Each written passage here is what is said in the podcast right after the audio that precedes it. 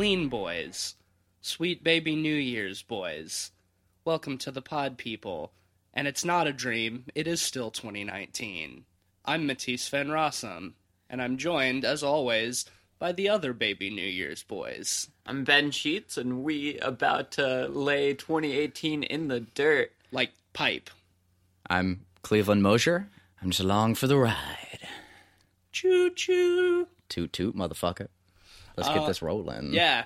So we back. Um, if you listened to our episode last week, you know that we are talking about some films that we are catching up on from 2018. This is going to be a little bit different than usual because we were separated when we watched these movies. Cleveland and I watched all of them together, but uh, we have not discussed them really at all with Ben. I'm the wild card. Mm-hmm. So I I know how Cleveland and I feel about all three of these movies, but uh, we're uh, maybe gonna get into some contentious nonsense. I, I know a little bit uh, about how Ben feels about some of these films, and I could pretty confidently say that we are definitely going to get into some stuff. And I'm personally very excited about Well, in that. that case, let's get through all the preamble and let's just jump right in. Sounds great. Uh, the first film that we're going to be talking about is Apostle. Netflix original. Netflix Originals Apostle, directed by some... Garth Evans. Gareth Evans, that's right, the dude who did the raid. I forgot about that Mm-hmm. already.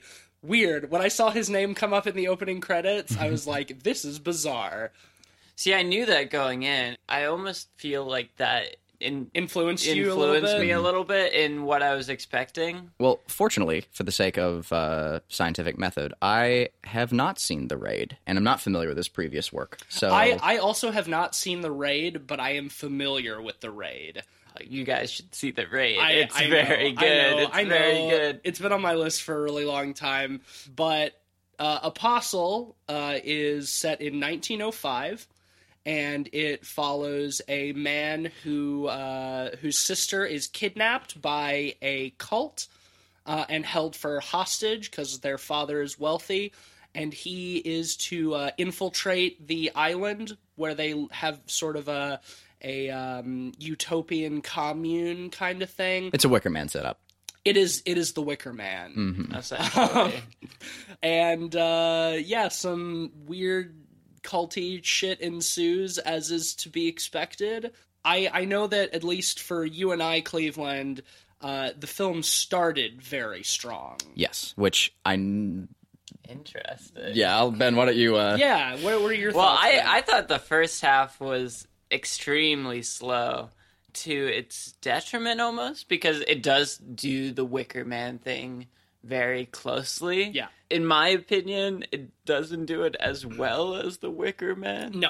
You know, and it for me it felt just like a slow Well, okay, we should we should clarify which Wicker Man.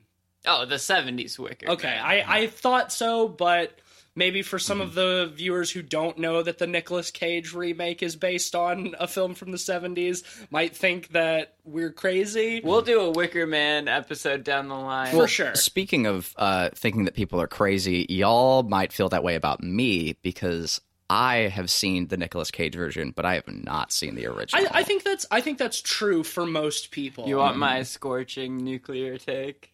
Scorch me, baby. Uh, the Wicker Man remake is pretty enjoyable. It is. I, I agree with you 100%, but it's it's that kind of uh, Nicolas Cage batshit crazy enjoyable, whereas the original one is like legitimately quite unsettling and creepy. And They go for very different Yeah. things, and if you're looking for the 70s in the remake, you're gonna be in for a bad time, and if you're looking for the stuff in the remake in the original, you're gonna have a bad time. Which right. I but think is honestly the, usually the best way to do a remake. But is this to is- try and achieve something different. This is not a Wicker Man discussion. no. um, I I will will just say from here on out that any comparisons we make to the Wicker Man are largely in comparison to the original. But yeah, you you thought that the beginning was slow.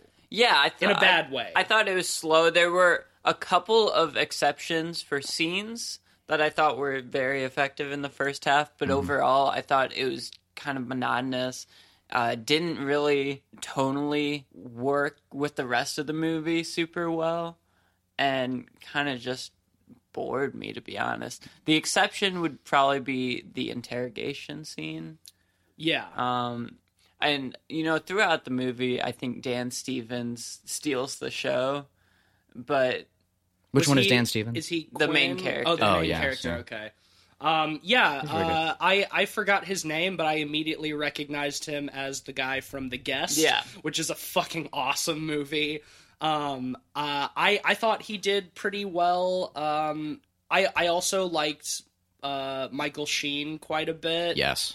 Um, I have problems with his character arc. But Yeah. I liked, but I liked his performance. Yeah, I would I would fully agree, and to the point of of putting the blanket statement over the film that uh, the acting was in in no part uh, a problem in this film. Like I I thought all the actors did a phenomenal job with what they had. for for the most part um i really liked the the guy who played uh quinn i don't remember that actor's name um he was the the one who ended up being the villain in the second half Oh yeah, I, I liked him a lot. I I have a really huge problem with what they did to his character in the third act because I think the way that they were building him up was really solid.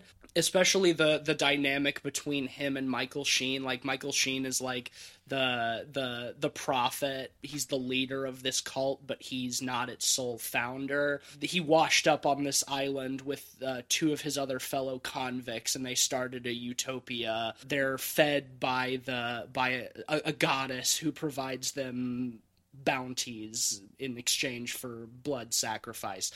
The Wicker Man. Yeah. uh, I'll reiterate.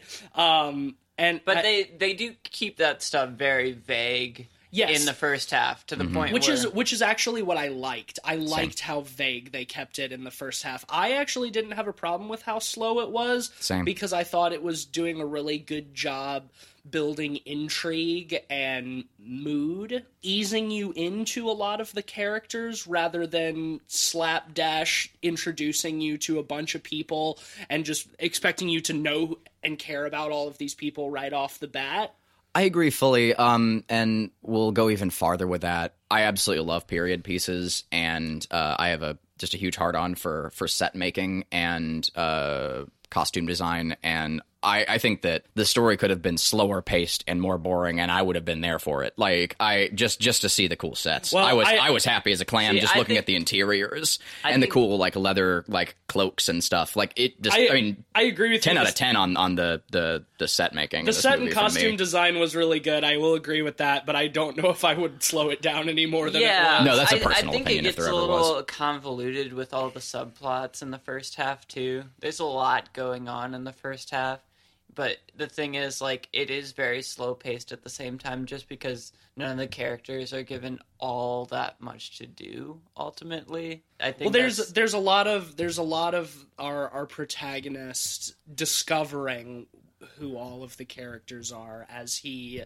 spends more time on the island, which which I didn't have a problem with, and I do think that for the amount of other little subplots that there are, I think it was good that it was a bit slower so it can kind of ease you into the subplots. I have a problem with the payoff of a lot of those subplots. Um, I, I ultimately have a lot of problems with the third act of this film in general. Uh, and it's where it really lost it for me because I, I think its setup was was doing a lot of good.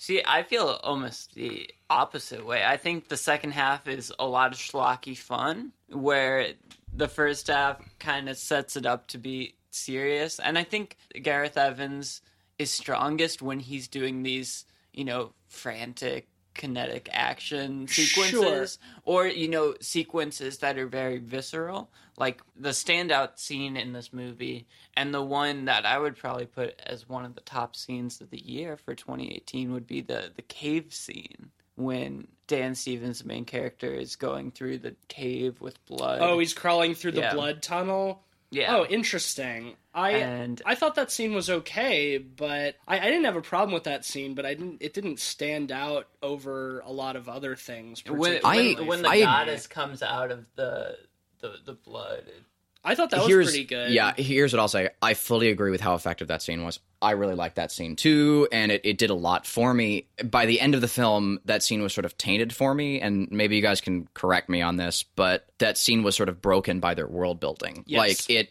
it Yes. did not make any sense. I agree. uh, We'll at the end of it. that, And yeah. yeah. yeah, I would, yeah, definite, definite footnote on that. We'll need to talk Well, about their what- world building because that was pro- very problematic. What I'll say is I agree that the the last part of the movie is a lot more schlocky, but in this case I think it's undeserved because Yes. I think in in the first half of the movie it it very much had me with its world building and the things that it was setting up. It was presenting itself as a serious drama horror, and I was accepting it as such. Mm-hmm. And then in the third act, it became a completely different film that it had not set me up to expect and that hurt it for me because I was disappointed that the that the dramatic aspects of it that I was enjoying did not have satisfying payoff in the same tone. It was like it felt like to me that at one point Gareth Evans is like,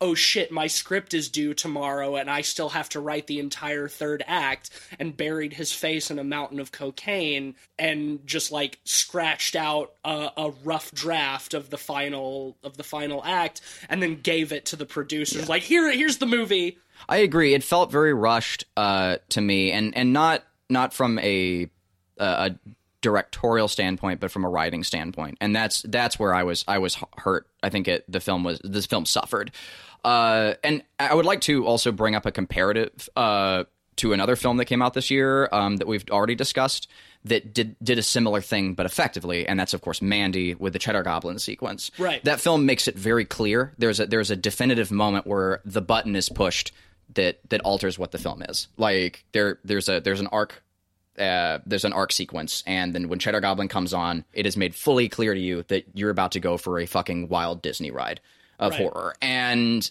this film does not do that in the same way. There's no definitive moment where the things suddenly kick off. I felt like the writing was just set aside and the the action was prioritized. They seem to forget their rules, Right, which when took- the- as soon as which the action kicked off. Took away from the action for me. Yeah, it made it a lot harder for me to uh, enjoy the action because it felt displaced.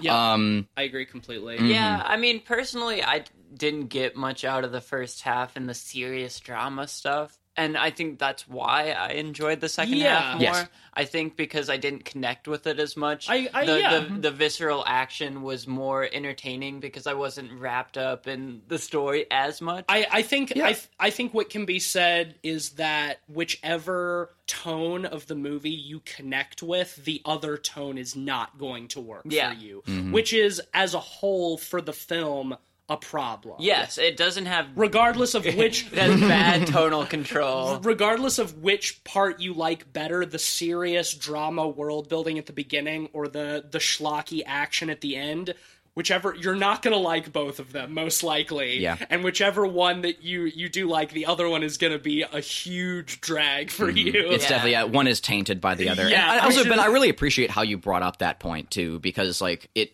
made it very easy for I think Tisa and I both to recognize your justifications Yeah. for liking the beginning of it, and that's that's neat. Like uh, we, I think we still disagree on those things, but it's obviously for for personal Totally. preference. Yeah, And I think uh, Non-academic You know, like I think it was the Coen brothers that say it said directing is like an act of tonal control. And in a way, this movie is just badly directed because that tonal control just is not there. Mm-hmm. Right, but there's there's a there's a definite turning point. Would Would you say it's the ca- the tunnel scene? Uh no, No. no, no, no, because I I was still Actually, on I was still on board at that point. I would say it is immediately after the sacrifice scene. I actually think the key tonal shift for me was when the the guy kills his daughter. That I think is where things kind of flew off the rails. That's that's where it, that's where it starts. That's where it started to lose me. yeah, like I, I was there. I was there for the sacrifice scene where they he he of course blames his daughter's murder on her boyfriend, mm-hmm. Mm-hmm. and they they ritually murder him in a particularly horrific fashion. Oh man, we get some cool like era torture devices. True. I thought movie. I thought that scene That was, re- was I thought that scene was really well done. it was almost Saw esque. Yes, where they they like strap him down to this big table and like drill into his skull and his Yeah. brain. Right, and there is like, a term for that, and it's it's actually brought up in the Endless also, which I thought was interesting. But there's well, a it's trepanation. Thank you, Ben. Yeah, yeah. like and that you see devices from that era that. Well, obviously shorter spikes and and less invasive, but Well, you the see trepanation yeah. devices from that time period and before where they're used, and it's cool to see like a trepanation device used to kill. Like uh, neat, right very because neat. Love because that the, machine. The idea is to drill a small hole in your skull and not touch the brain, so you basically stay high all the time. Or in olden days, to be closer to God. Mm-hmm. Um, but in this case, it's a really huge fucking drill, and they drill all the way into his skull, into his brains, and it's really gross and and horrifying. And I thought that scene was really well Oh, yeah. Done. Legitimately unsettling because you do feel for that character. especially at that point because the the Quinn character has at, at that point sort of decisively decided that he's taking over the cult um, because he he thinks that uh, Michael Sheen's character is too weak and unwilling to do what is necessary to keep them all alive and their crops are failing and shit.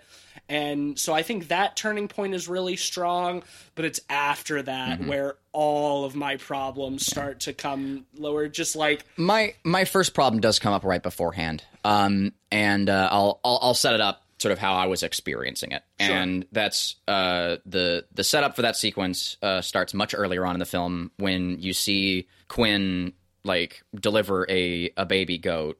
And you see that the, the baby goat has sort of become malformed and dies almost diseased, immediately. yeah. Which sort of sets a precedent that the the goddess who is controlling this island is you know has an effect over both the crops and the livestock and that you know like the that uh, there's a there's a sort of problem with like birthing and and that there's an issue with that on this Right. island where like abominations are being created and the the the higher ups in the church are trying to keep that hush hush Right. um, uh, later on, it's revealed that Quinn's young teenage daughter is is is pregnant, and he there's a sequence between the two of them which is very uncomfortable um, in I, I think a good way. Like it's it's very effectively uncomfortable where they have a dialogue, and I loved it because without that justification of the the goddess like malforming the children, the like, island the is born- not the island is not fertile. yeah, with without that context, the father appears to be exclusively in the wrong. Like like if it was just a puritanical father getting very angry with his daughter and punishing her for getting pregnant, like that's That's one that's thing, one yeah. thing. Like that's problematic. And but in his case, he was sort of justified, and that was very interesting to me to see that in any other context, villainous character. With a bit of justification, he's, Well- he's he well, would be worried that his daughter is going to give birth to a fucking Lovecraftian horror, and, and that and he says that he says as much. He says that abomination in your womb will kill you. Right, and- which is uh, which yeah, that scene is very good. But then it cuts and we see the boyfriend come back to the house and Quinn has just murdered, murdered her. her with a knife. Right, and and that Like, was the the, like, the scene like literally like while we were watching it made me eat my words because I brought up that point like when he's like, well, you know, like you can't have this abomination in you. The scene cuts away to the guy outside, and I'm I, I said as much. I was like, "Oh yeah, this is great! Like I love that they did that with like, you know, oh, the yeah, that makes- for it. no, that Like, makes sense. Wow, he's Yeah, yeah, he's yeah. kind, and, and I literally said, "Man, I he's he's actually kind of in the right." And then it cuts back to him, and the daughter's just been murdered, and I was like, "Oh fuck, wait, no, never mind. Just ate all of my words." right. No, I, I agree with you. That I thought that was bad like as if, well. if he Well, tried to like get rid of the abomination and she'd accidentally died, I think that would have been way more and the, effective. and the thing is, is like up till this point, they've been setting up Quinn to be an interesting and somewhat sympathetic villain. Yeah. but obviously, like still uh, in in the wrong in what he's doing and what he believes. But after that, he just becomes completely cartoonish. Yes. Yeah, that was a messy scene to say the least. Well, and and and where they take his character from there to the end of the film, and where they sort of start to forget some of their rules and their world building, a- as it's revealed that they have uh, imprisoned the goddess somehow. right, the agency of the goddess, I think, is by far the the biggest flaw in their their world yeah, building. same. I, I agree with that because throughout the film we we see her at times wandering the town and the island well and they uh, all the people of the cult you know they they bleed themselves every night and they leave a jar of blood outside their doors um, and we get that great scene where the uh, the protagonist sees all of the jars of blood and he steals some for his own jar so he doesn't have to cut himself. And you see the goddess standing at the hall behind him and he cuts himself and drops blood on the floor. And it does that really jarring cut to like her mouth under the floorboards, like greedily sucking at the blood And- that he's dropped. And we need to be clear too that the protagonist never sees her in this time. Correct. Only the viewer does. And and then later on, there's the the blood tunnel sequence we'd already talked about, where the main character falls into the the tunnel, and he gets chased, and he does see her, and he gets chased through like the the blood tunnel by this this old spooky woman. So yeah, we see her a number of times walking about and interacting with the world. seemingly seemingly having agency in the world. Right. It's not a dream sequence. Like that's made clear by the viewer seeing her without any context to the other characters. Clearly she's wandering about. Maybe it's like a semi ghost form or something else, but she has power over that world. Like she can she can physically interact with the yeah, world. and and walk about under her own free will. Yet then it's revealed later that Michael Sheen and Quinn and the other guy have her imprisoned in a shed And have always had her and imprisoned. have and they we get a single flashback to when they come to the island originally and find her sitting under a tree wrapped in a blanket. like I'm almost concerned bringing these points up because I feel like I missed something. Like like is, was there a point that justified these things? Ben, do you No, did you feel no, it was just a okay. mess, Yeah, like there was And, there was like- nothing. Well, well, Quinn Quinn claims that he's the only one who had the vision to turn her into a machine. Yeah. it was his idea to imprison her and it, by imprison like she's she's just like bound by all of these like vines and limbs and branches which is confusing because we never see how they did that and that she is a, a nature goddess. We see that when michael sheen like feeds her blood that all of those limbs that are imprisoning her bloom and leaves grow. How did they imprison her?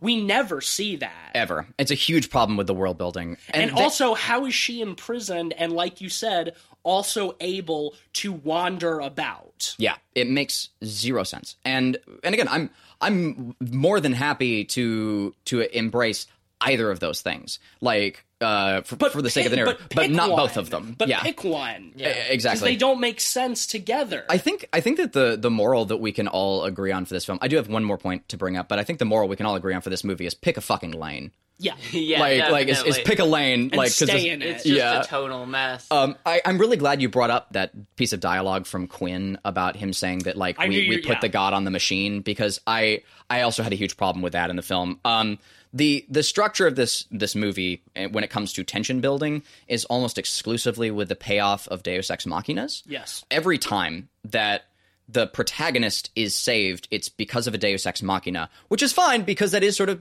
that that is set up in the world building, like i- i- with the goddess sort of looking out for him. The Well, problem is and that the goddess is never explained, so we don't know how much we, of an effect and we also learn we also learn midway through the movie that he was a priest in China during Mm-hmm. the Boxer Rebellion when they were killing Christians and we see that we see a flashback scene where he has like a a massive cross like branded on his back and he talks about his loss of faith and how he no longer believes in God and then by the end of the movie he has regained his faith because literally every time he's saved like you said it's an act of God preordained, it's a deus ex machina it is a god on the machine It is a- descending down to save well, him. exactly, especially because Quinn is like, I, she's nothing but a machine. You know, we feed her blood, and she feed, and she makes our crops Mm-hmm. Right. bountiful. Which- so it's literally I- like Deus Ex Machinas on Deus, Deus Ex Ex Machinas, Machinas. and I thought, and I, I don't, I don't have a huge like that problem with it. Arc, yeah. Yeah, like, but in many other contexts, I would have a kind a bit of a problem with it because essentially, when you the writers gave Quinn that piece of dialogue,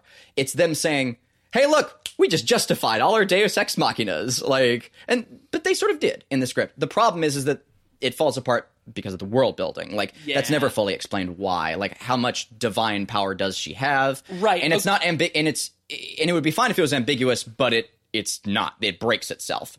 But but yeah, like there there are a number of sequences where the Deus Ex Machinas are effective. Like I like the one um, when they're going down the line, telling the guys to to read the the parts of their or scripture. to quote the scripture. yeah, Yeah, and and it's coming up to the protagonist who doesn't know the words, but there's the guy before him, like who turns out to be an assassin. Yes, that was Yeah, great. I, liked that, that, a lot too. that was nice. It was really believable. Um, a number of very like effective Deus Ex Machinas, but not all of them, and especially at the end, there were there were times where it's just you could call it before it happens. Like, oh, here comes another Deus Ex Machina. I'm not married to the tension. Can we can we talk about the man in the vine mask?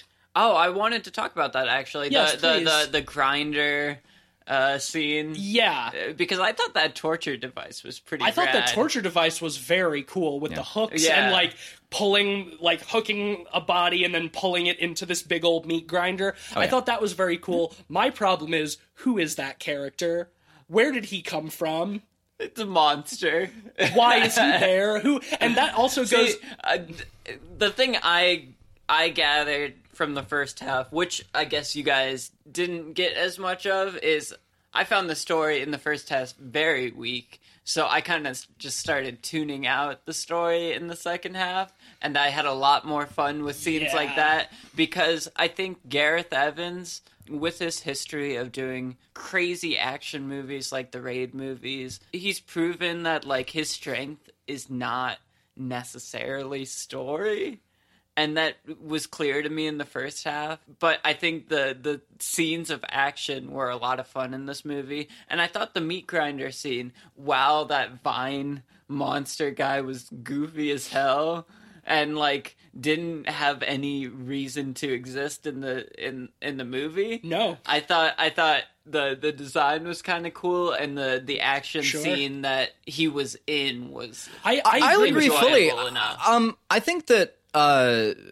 you know, like I, I personally, I didn't have a problem with the Vine guy either. I, I thought his coolness was enough to justify it, and you could come up with something within their narrative that would justify him being there. But uh, and and also the the action scenes were cool. The devices were fucking rad. But again, that was sort of soured for me by their their lack of the their the fact that in many cases they broke world building to have them in there Right. or whatever Well, else. And exactly. in an infixable ways.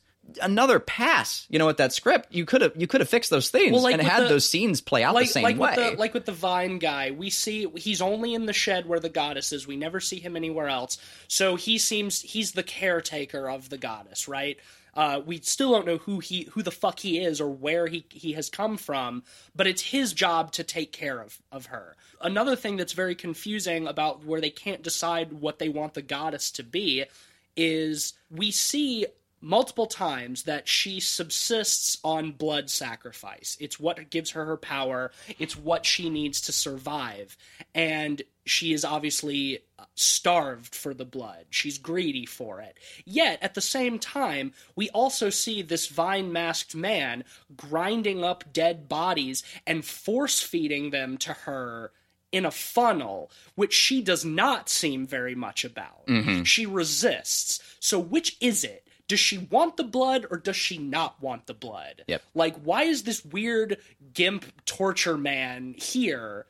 Ugh, why? Yeah. Why? like Yeah, it's no, it's almost like there are two goddesses, Yes. but there aren't. I'm glad you brought would- that up because that's even- another huge world breaking point. it would even be one thing if they suggested the idea that there are two aspects of the goddess.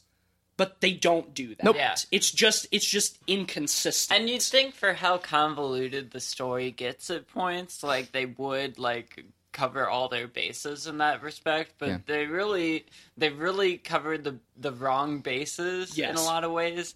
They you know, they tie up weird subplots while leaving others just completely open ended. Oh, yeah. It's just narratively a mess. Another another one that I had a huge problem with regarding Quinn's character is we obviously see that he has a problem with his daughter being pregnant. He's scared of uh, you know the the malformed abomination that her child will be. Yet at the end of the movie, he has kidnapped uh, Michael Sheen's daughter Oh, yeah. and the main character's sister and says that his plan is going to be to personally impregnate both of them and sacrifice their babies to the goddess and do this ad nauseum in order to make the the island bountiful. Yeah. So which is it? Are the babies going to be born malformed or or not? And also that takes a, a character that is relatively nuanced at the beginning, building up to that, and just turns him into Snidely fucking whiplash. Yes, exactly. Uh, yeah, it was it was very very problematic. Things I liked about the movie. I thought it, I thought it had a fucking awesome budget, and I liked where they put their money. Like I think I think I don't have any problems with where the budgeting was placed into this film. We're all I mean, it had a huge budget. Obviously, it's a Netflix film, and the the sets were grandiose. piece, so, yeah. it, it's full of competent actors um, who are known. Uh,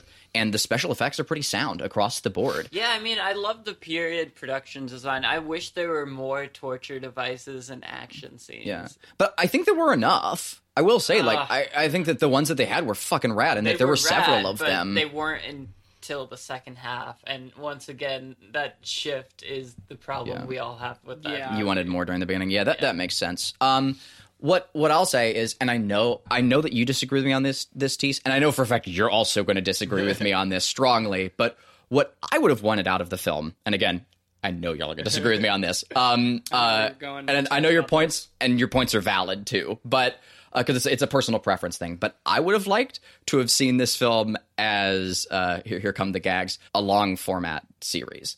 I would have liked to have I seen about five or six episodes, uh, hour long episodes out of this uh, uh, in that set. I-, I would have loved to have seen the storyline stretched out with a little bit more world building placed in. I wanted to explore that island more and the effects of the uh and the abilities of the the goddess. I would have liked to have, here's a question to have seen for more of that. If they did a mini-series version of But this, better would you like to see the tone of the first half or the second half, or the same where it tonally just shifts in the middle? Both, just with justifi- justification for the tonal shifts.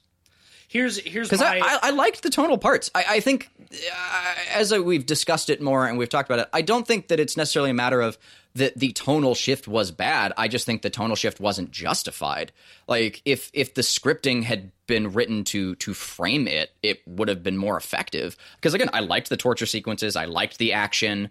I liked that. I just didn't like their justification for it. I just think they I just think they should have picked one. My problem with the idea of of making this a mini series is that they could not um, competently tell a a cohesive narrative across the span of two and a half hours, and I think that by stretching that out into six episodes or more would have worsened that. Yes, I no, no, I, I agree with that. Uh, it's with the addendum that with better writing, like, and with Sure. with cohesive world building. If it had even that, I think it would be a really cool I would even say with a different director because I Yeah. really like Gareth Evans, but I think his strengths are not quite suited for this movie. Um, just because while the action scenes are really cool, a lot of the rest of the story and world building stuff kind of falls on its face.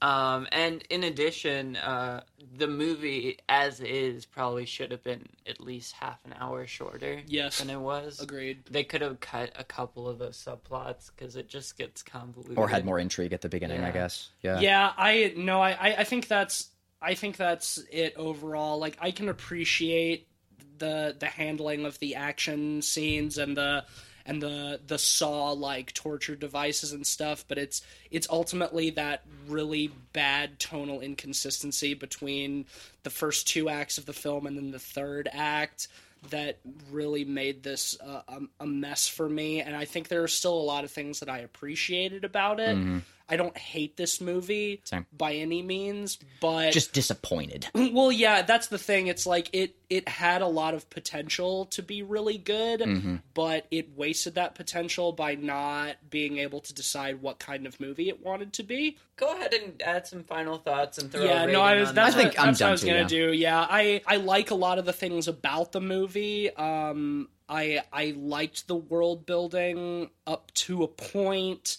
i liked a lot of the characters up to a point Um, I, I agree with you that the that the the set design and costume design was probably the strongest aspect of of the film. There was a lot of really cool stuff to look at. Um, and so in that sense they used their budget very well. Overall not a terrible film, but largely disappointing because of its tonal inconsistency. I'm going to give it a 3 out of 5 pods. Yeah, so I think uh, Gareth Evans does a strong job with action in this movie. Where it really falls on its face is the story. Like we've been saying, it it's very messy and tonally inconsistent. I thought the acting was strong and the period design was strong, but overall, just it was all over the place and didn't decide on one, you know, consistent tone throughout which was its ultimate shortcoming. So I'm going to give it a three as well. I have uh, little to add. Uh, I think we're we're in pretty good agreement on this one. Um, I do want to ask. Uh, it's it's been a week or two since I've seen it. Um, what were y'all's thoughts on the score, the soundtrack? I don't remember it. Neither do I. But I yeah. But I think probably effective. I guess like I- it, never, I- it wasn't In- bad. inoffensive. Yeah. Yeah. But Clearly, but, I- but largely, but largely forgettable. I can't remember anything about it. Yeah. I'm really like digging on like some Gregorian chanting stuff that they did, and like some uh some like heavenly choir stuff at the beginning. At the very beginning, spooky, yeah. Anyway, that's all. Uh, yeah. Also a three from me. I think it was. Okay. It had some strong moments, but at the end, it didn't. It didn't pay off the way I wanted it. Uh, All right. Ideally. Unanimous three out of five pods for Apostle. Uh, let us know your thoughts on it. Which which half do you like better? Are there people out there who like the whole thing? Go if so, watch. tell me about it. Go watch the Raid movies instead of this. Um, yeah, I'll, I haven't even seen them, and I can I can say that that's probably a safe bet. But I'm curious to see them. Yeah. Um, all right, moving on.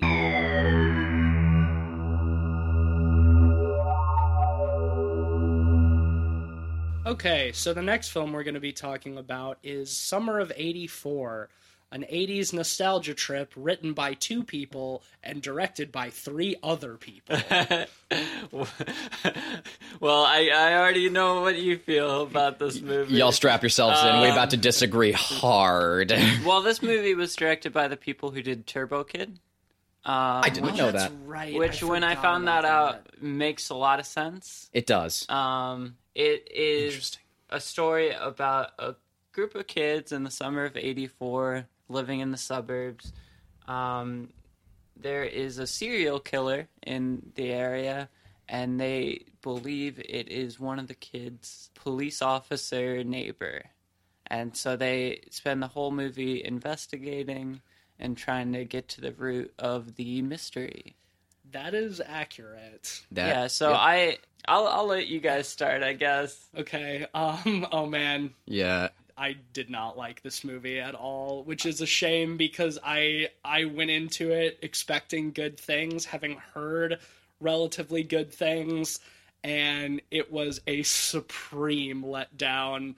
I think for both of us, Cleveland. I think you hated it more than I did. Yeah, I, I found this film to be a bummer of '84, if if anything, uh, and uh, that is not an Su- excuse for a pun. Summer that of is, disappointment. I was very bummed out by this movie, and i That is I, a bummer of '84.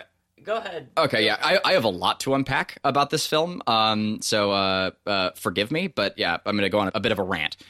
Um, I'm going to start by saying that uh, the '80s is probably my favorite setting uh, in in film. I have a great deal of nostalgia for it. Um, I, I grew up on you know '80s cartoons uh, and of course Steven Spielberg movies and et cetera, et cetera. We're working on a film that is highly inspired by that sort of thing. I think that Again. I am my my truest self when I'm painting saccharine colors, listening to you know 80s electro and new and new retro wave. Like that's that's my jam.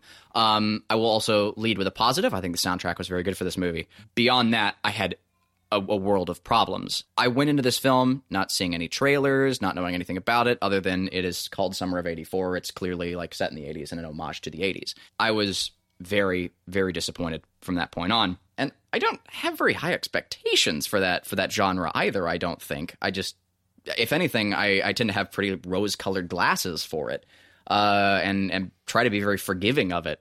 Uh, and again, like Mandy was my favorite film last year, or next to Annihilation. I love that genre. I don't think Mandy is terribly '80s, but it it is definitely neon. I, you know, I think Mandy's extremely 80s. I think I think that all the the the references to it, all the homages Well, are, are built out of the 80s, in and it's set in the 80s. set in the 80s. Um, the you know all the all the monsters and the action sequences are inspired by 80s action but films. from but from a filmmaking standpoint, it it it takes a very modern approach to filmmaking. I the think. pacing is very modern. Yeah, so in that in that sense, like I I agree with both of you. Like it's definitely '80s inspired, but it's like an updated take on the '80s. Mm-hmm. Whereas something like Stranger Things or Summer of '84 is much more like directly trying to rip off the '80s. you know, this is kind of a trend at this point. Just uh, doing '80s pastiche movies. With It's a kids. bandwagon, yeah. Yeah. Um, you know, between Stephen, it's bet- Stephen King mania. Stranger Things and it, you know, it's it's a common thing. Which I it's will one I'm say- here for. I will say I thought this movie did a pretty solid job with that um, because it felt very authentic in a way some of those don't necessarily feel I- where it felt like it could have come out of that time I more so I strongly especially disagree. especially narratively in a way where it felt Spielbergian and uh, it felt very influenced by people like Joe Dante or Chris Colombo. Sure, the characters can be a little, you know, on the nose, but these are the people who did Turbo Kid. You know, they aren't necessarily subtle filmmakers and I knowing knowing they did Turbo Kid going in made me forgive some of that I think a little bit more because I think this movie in comparison to Turbo Kid is pretty nuanced. I, I have not seen Turbo Kid. Um, I, I remember watching the Red Letter Media video on it, and it seemed intriguing. My my problem with this is the the time that it, it they decided to make this movie because I I I kept trying to not make Stranger Things comparisons, and I couldn't it felt so much like the Walmart brand of Stranger Things. It's like, okay, like I I get what you're doing, but the name brand does it better. You know, and I I I could not Yeah, stop. I, I kept trying. I'm like I'm like, no, this is a separate thing. This is not Stranger Things. This is not it. It's its own entity. I kept trying to give it the benefit of the doubt, and I and I just couldn't. Yeah, I remember saying as much halfway through the See- film too. Like we, I was like, oh, you know, I, I need to stop trying to compare this to Stranger Things. But the the unfortunate fact is this film does not exist in a vacuum, and it's very difficult to do that. I would also like to bring up that I have seen Turbo Kid, and I I very much so enjoyed that film. I thought I thought it was a it was a great fun movie, and I also too. Turbo Kid, know? which, which and also I didn't know that they directed that. Uh, they also directed Tur- Turbo Kid until you brought it up just now, and I find that really interesting because Turbo Kid was actually kind of on the front line of the the 80s bandwagon.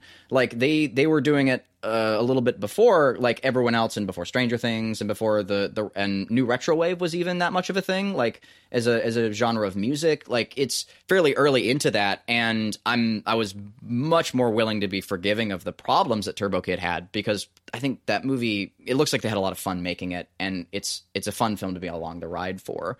Uh, and it's a lot easier, to, I think, to be forgiving of that film. But this movie, uh, my problems that I had with it were less for were, were less easy to forgive. But it, Ben, it seems like you have something you want to say. Yeah, well, I think I think with Turbo Kid, and we'll go back into Summer of '84, but Turbo Kid, I really liked it as well. I thought it was a, an excellent movie, um, but it in a way that movie feels very inauthentically '80s. Like it, it's very pastiche. It takes from a lot of things without feeling necessarily like something pinpointed. And this, whereas Summer of '84, it feels more of a concrete you know, example of like the Burbs or Monster Squad or one of those type of group of kids, uh, 80s mystery movies almost. I can see how you would feel like this film it feels less displaced. Um, the thing that I where I would prefer Turbo Turbo Kid is actually in that regard.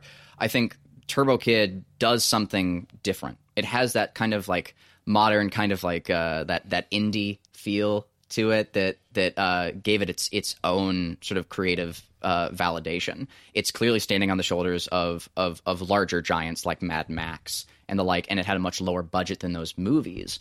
Uh, but there was something very cute about that. It it it had it been very indie and fun. Um, and for and it was very forgivable. And I think that its creativity was a strong point, and that it, its its differences helped set it aside. Where it's like, oh, cool, they're paying homage to Mad Max. It's clearly a love letter to those movies, but they are doing their own thing with it. Whereas this film, I felt was actually a pretty poor example of of homage.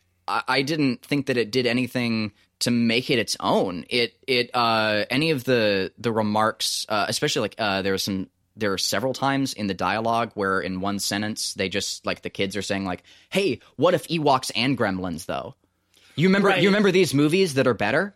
Right. No, no. Like- I, I was going to say the same thing. This actually, in a, this movie, in a lot of ways, feels inauthentically '80s to me, in the respect that it doesn't trust itself to just exist in the '80s. It has to constantly Or trust the audience to or- remember it. Yeah, it, that it has to constantly be referencing the '80s in really heavy-handed ways.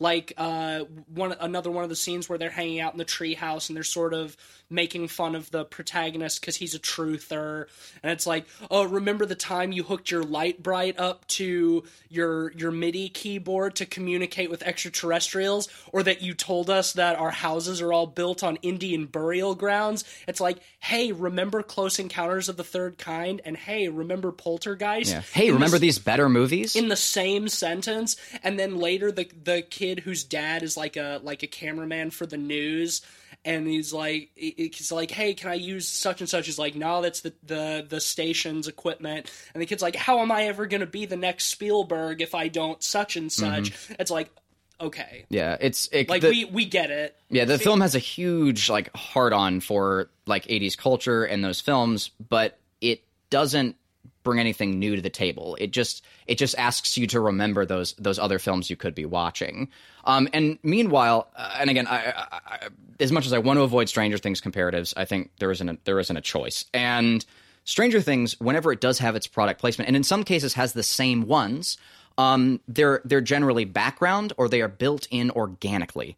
Uh, for instance, uh, something that both these films do is they have the Reagan Bush signs in the front yard. This Summer of '84 has direct shots where someone puts down the sign and it focuses on it for a second, and the cinematography is just saying is just shouting, "Hey, remember this? Remember these?" And there's nothing else built on that. It doesn't have anything to do with the characterization. It doesn't, you know, like we don't learn the political motives of those parents or say like, "Oh yeah, they I- totally would be Reagan Bush." I mean, I disagree.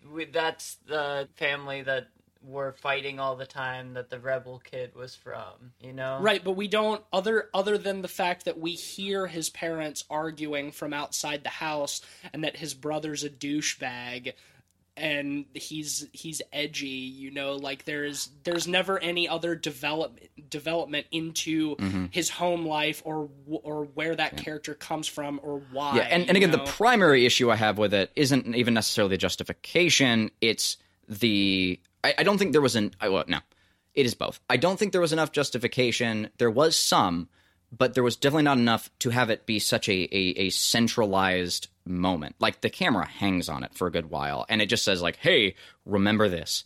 And meanwhile, it is in the background in Stranger Things. It is a it is a secondary prop. Yeah, for instance, set- whenever. Well, yeah, and there's another sequence in Stranger Things, for instance, when they're sitting down with Barb's family, and um, uh, I can't remember the, the kid's name, but he says like, "Hey, man, that was finger licking good," but and the whole and the family laughs at that, and it that's one of the most heavy-handed moments in Stranger Things.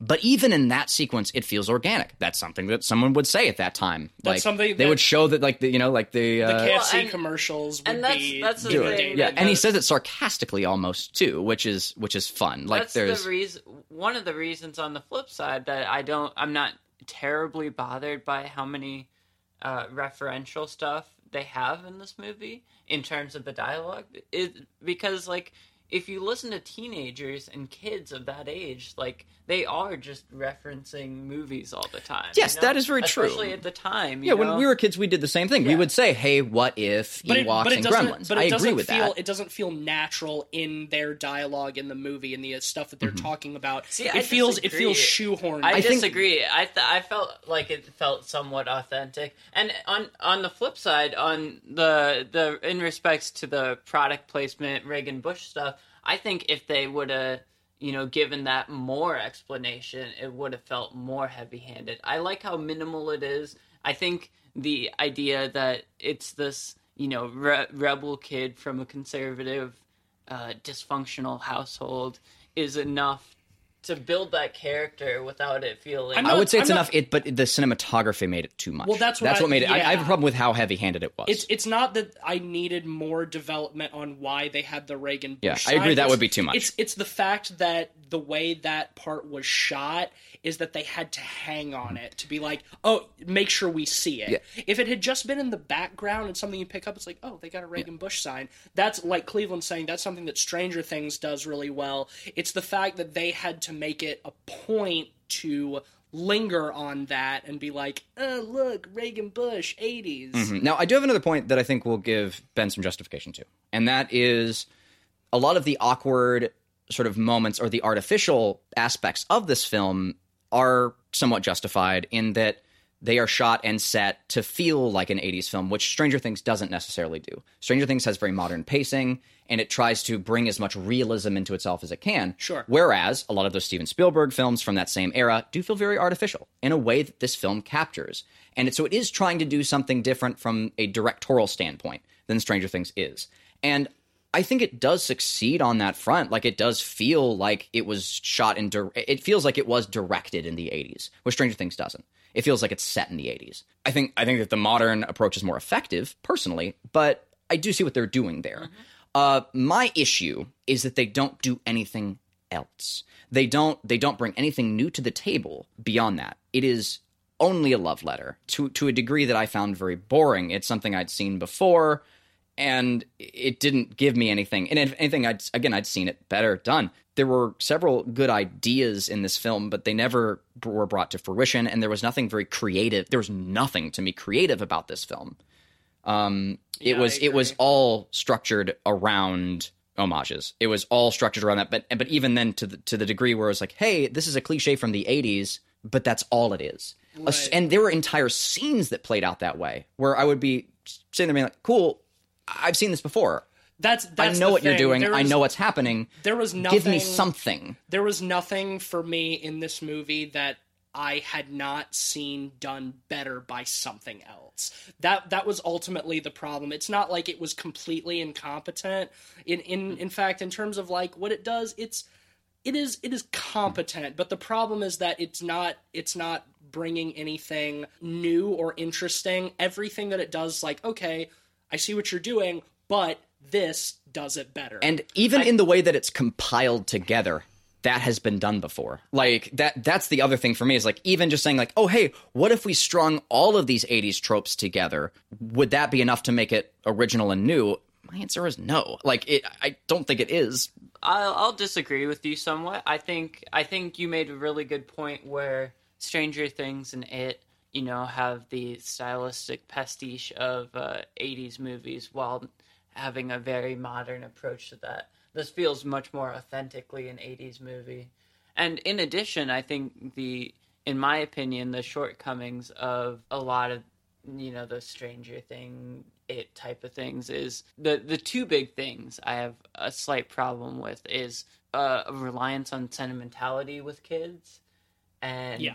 a trapping of the supernatural which i this movie does not do either you could argue that it's somewhat sentimental but i don't think it's ever overly heavy-handed um, but ultimately on top of that i think the originality and the strength is from how interesting the uh, the police officer's plot is. I think the the uh, Mackey himself is probably the strongest actor in I the agree with movie. that. yeah, no, I'll I'll agree with you 100% and I think there. he, in a lot of ways, his nuance and characterization carries a lot of the, this movie. Oh, he definitely and carries he it. brings the dread into this movie. And I think in a lot of ways that is what is original in the movie for me.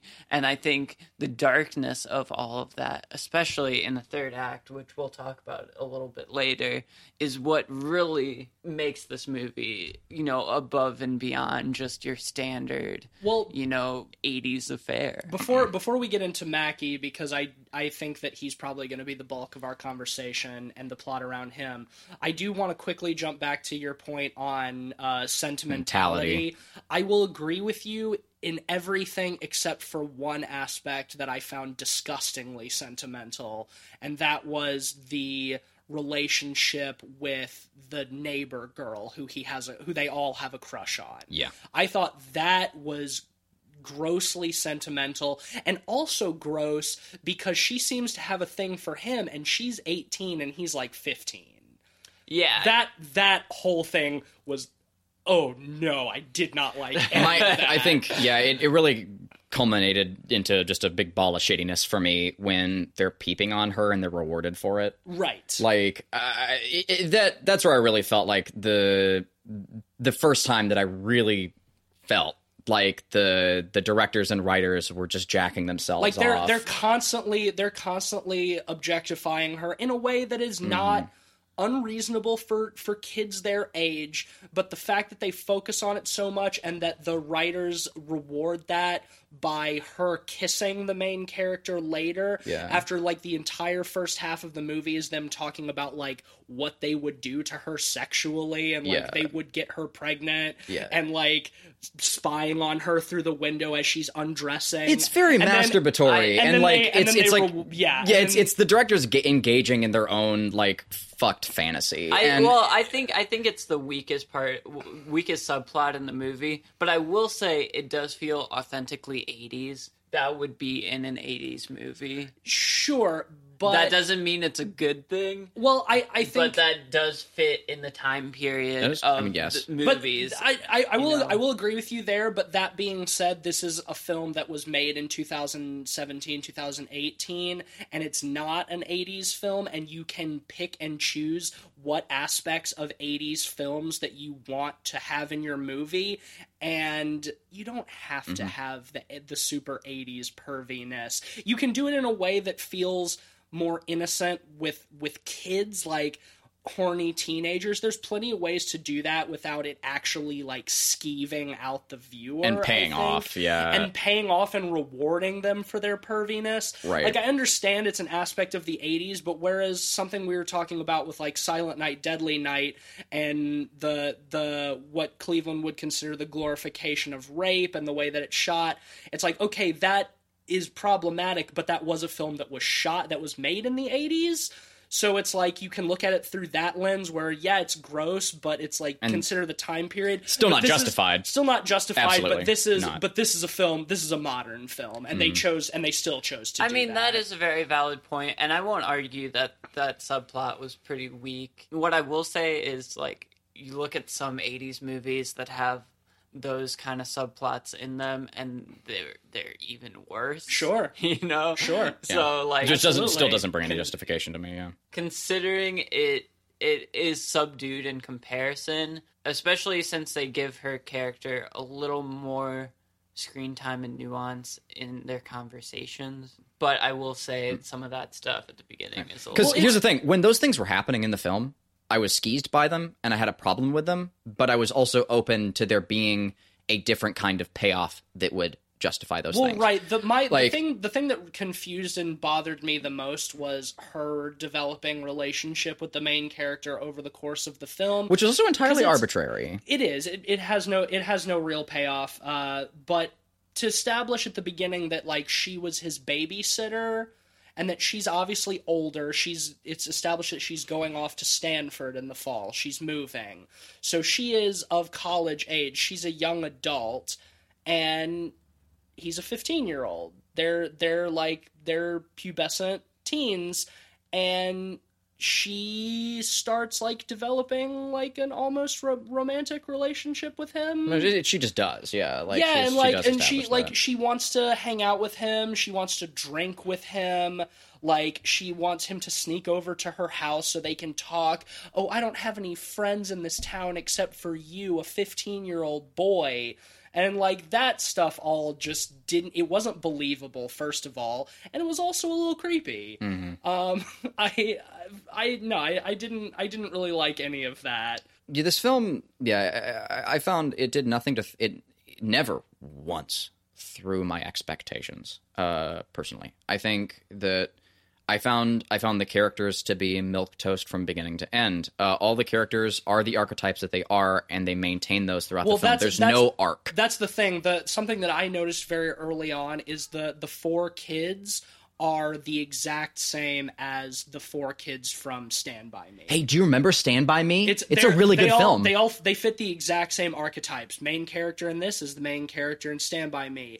Uh, the Cor- Corey Feldman is the is the nerdy glasses kid in this movie. The fat kid is the fat kid, and the rebellious kid is the River Phoenix Except character. less developed across the board. Well, Right, I, I and would less definitely likable. agree Yeah. that they're archetypal, but I think the reason it works somewhat for me is there's a dark veneer under the surface that you know they they hint on throughout. Yeah, but wouldn't the you say the movie. Stand by Me has the same thing? I, yeah, absolutely done I, better. I, I, mean, think. yes, yes, but between the Mackey stuff and the third act, I think that stuff for me is forgiven a little bit more, just because they're trying to play into those standards and then reverse the table on you.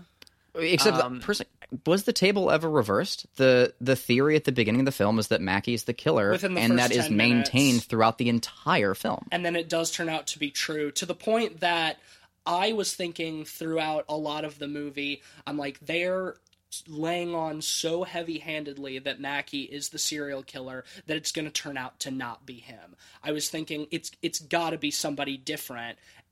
It- it- they like they have to be wrong because they set it up so early and then they don't. It's Right, still and not in a way that I- defies I expectation. I think the It's- reversing of the table comes in the last 15 minutes, but let's wait to talk about that until we talk a little bit more about Mackey. yeah okay. Okay. Um, because I think Mackey was the strongest character in this movie. Definitely. The- And I would, I would, I, I would go as far as actor to as say the only competent actor in the film. But I'm sure you know. I mean, I, I don't think the kids were the worst Oh, I- actors. I, I pretty absolutely bad. did. Yeah. um, the editing didn't help when you have a second of of pausing between each piece of dialogue. I, I felt like the editor. Sorry to interrupt you, Ben. The, I, I felt like the editor had all, like almost a one second rule, where anytime someone said something, there was a, a one second pause before the next line queued up, which just let like any poorly delivered line or mediocre line just hang hang in the air, and it. Uh, and again, like that is how a lot of films from that time were edited, but also better acted in. Like the the Goonies has pretty fun acting in it. Like it's not terrible, and these kids were nowhere near as as, as on par as the actors in those films. I didn't I didn't find the acting of the kids all that bad. It didn't feel that much worse than the Goonies acting I- or I- Monster Squad or something like I that. I think another where- problem is that I think that they're extremely weak actors in comparison to the kids from Stranger Things or mm-hmm. from It. And their characters are also written so much more weakly as well. yeah, and I mean that's also just. I I mean, at least for Stranger Things, Stranger Things is long form storytelling, so they have a lot of time to develop their characters. But yeah, I, I think that the only kid that I liked out of the four of them was the fat kid, and and he dies. Mm-hmm. And even then, like again, like in the Goonies, like the characters, like their archetypes change. They they have lessons, and like they they they become better selves by the end of the movie. Like they they stand up to their fears or deal with their problems in some way. And in this film, they they just they just stay the same. Yeah, the I wouldn't time. say any of these kids really have arcs, except in the fact that uh, towards the end of the movie, uh, um, angsty kid and glasses kid, for virtually no reason, decide to abandon uh, their their other. Films. Yeah, that which was weird. But here we've we've interrupted Ben's point long enough. I'll let Yeah, you let's finish. talk about Mackey. Um, yeah, I, I thought Mackey was really strong, and I don't think the kids are all that weak, in my opinion. I think, uh, you know, going back to even some of the more problematic stuff, I felt like that stuff worked to make the kids feel less saccharine than they do in things like Stranger Things. Uh, and to an extent, it it does it a little better than Stranger Things, but they feel like you know actual kids that are having you know vulgar conversations. I mean, that's what middle schoolers do. Yeah, that's you know, true. But and I I felt like that was a little more authentic. Um, but I think over uh, more than anything, they were a vehicle to you know showcase Mackey in a lot of ways because I think the the way Mackey is played as this kind of creep that you don't quite know if they're doing a bait and switch on you or not throughout the whole movie works really well for me because you know you go through the whole movie expecting them to do like a fake out on you right. and you almost are trying to guess who it's going to be if not Mackey. But who else could it be? Who else do they present in the film that it could be other than the girlfriend? That's the only other like secondary or periphery character who could be the serial killer. Like it can't really be a who done it if there's only one or maybe two people who could have done it. Yeah, I, I, I kind of agree. I think that it would have it would have been better had if they had put more red herrings in the film to because it's like the the way they approach it, it does make you think surely it has to be somebody else, but they don't present anybody. There else is no one else it could be, yeah. So I'm like I'm like so Even like a mailman, like I- I literally felt- nothing. I, I felt like they were just going to introduce a new character who was the killer at the end, and then it still just turns out to be Mackey. And it's like, okay, that's what you've been telling us from from ten minutes into the movie up till this point. Why is that satisfying for me to have that confirmation? there's a- Well, I I think, think if a- anything, the fake out would be them just not discovering who the yeah, but it's a movie. is. Like that's not gonna happen. Like that that's they're never gonna I not think, discover I think they, the killer. I think they even almost set it up to imply that there were two killers at at one point, but that turned out to just be bad Mm-hmm. editing. I think because like you you have the the scene where um like the one the the new kid who we never learn anything about is walking home at night and he turns around and sees somebody and we hear heavy footsteps and he gets scared and he runs and he turns down an alley and then he gets grabbed from behind him off camera and I was like, "Oh, there might be two killers Mm-hmm. because how did the killer get from here to over here in that time like oh it's it there's multiple killers See- and then there wasn't See, was like oh well that's my thing is, I wasn't even like, oh, there might be multiple killers. I was like, oh, there might be multiple killers. Why did I feel that way? Because I wasn't in any way tied to that person. Who is this random person getting killed off? You know, or, or taken actually? And like, I mean, there's there's nothing I hadn't seen before in that sequence either. It was a person I didn't have any direct reference to, so I had no concern for just being you know like vanished. Why am i worried for this person? It, it's he's just he's just a mechanism like for for the, the killer. I found little to no tension for the majority of the film uh or any worry for these these characters. Because it I- feels like because we don't know if their fear over Mackey is justified so you don't really know, like, okay, are these kids actually scared of this guy or not? Or did these kids have a reason to be scared of this guy? Probably, but we don't know that. And, you know, or are these kids just fucking up? I was kind of hoping that the film might take an arc where the kids were actually the problem and that the serial killer maybe wasn't anybody and that the kids were just fucking up this guy's life for no reason, which I think could make for a very funny premise. Like, like, and I think it would make for a better premise. ca- that's what I kind of meant with them not finding the actual serial killer being the possible twist that I was almost expecting. You well, know? you'd still want you'd find the serial killer. You just find the serial killer to not be Mackey, and that the the kids were just fucking up this guy's life. Like, and I think that that, that is still a, a, a type of payoff. Yeah, I think that's. And I the think it's a better payoff. I, I wanted when I was watching the movie, I wanted them to be wrong about Mackey so much because I mean, let's just let's just be honest. Like these kids are kind of little shitheads. Yeah. Like I didn't, any- I didn't really any like other them film- much. Like I wanted them to be wrong. Yeah. I I didn't want them to them to be justified in what they were doing. And so in that sense, the fact that Mackey does turn out to be the serial killer like they've been telling us for the whole movie, it felt unsatisfying because I wanted I wanted there to be that yeah, bait and and it says like, "Hey, it's okay to spy on your neighbors because they might be serial killers." It's like, well, no, you shouldn't fucking spy on your neighbors. And like, they, they again, they reward shitty behavior so many times in this film. To what end? I don't know. I, I think it reminded me in a way uh, of like Rear Window almost, and you know, it's kind of a slow discovery of things that might be up but not being 100% sure. I like the slow discovery of things like the shed and the, the MTV shirt in the back, setting up the radios, him putting it in the window because he found it, them kind of looking through the the the upper window while playing manhunt. I, I thought all of that stuff was interesting enough to keep me invested in it. I think I think the difference with something like Rear Window is in like Rear Window you have the aspect of Jimmy Stewart being crippled, so he's the the amount of information that he can glean is limited entirely to what he's able to see out his window, so it leaves a lot more room for doubt. Um, whereas in this movie, the movie never presents there being any real doubt that Mackey is is the the killer.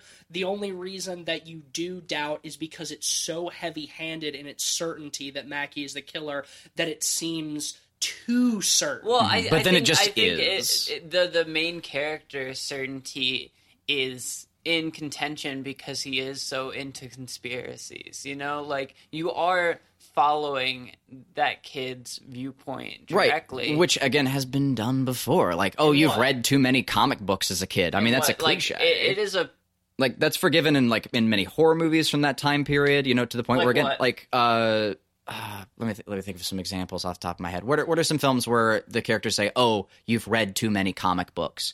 Oh, you, like I I I know I, I've heard that several See, I, times. I in think I films. think I think another example of a movie that does something similar but not nearly as well as this movie would be like Disturbia, which is you know which like is just Rear Window. Rear Window essentially, except Shia LaBeouf is not disabled in it. You know, Yeah, but he th- th- he can't leave the house because of the ankle Yeah. bracelet. So it's the same conceit, but also Disturbia is literally just a ripoff of Rear Yes, Window. yes. Um, and I haven't seen Disturbia. I have no doubt that it's Same. not a very good movie.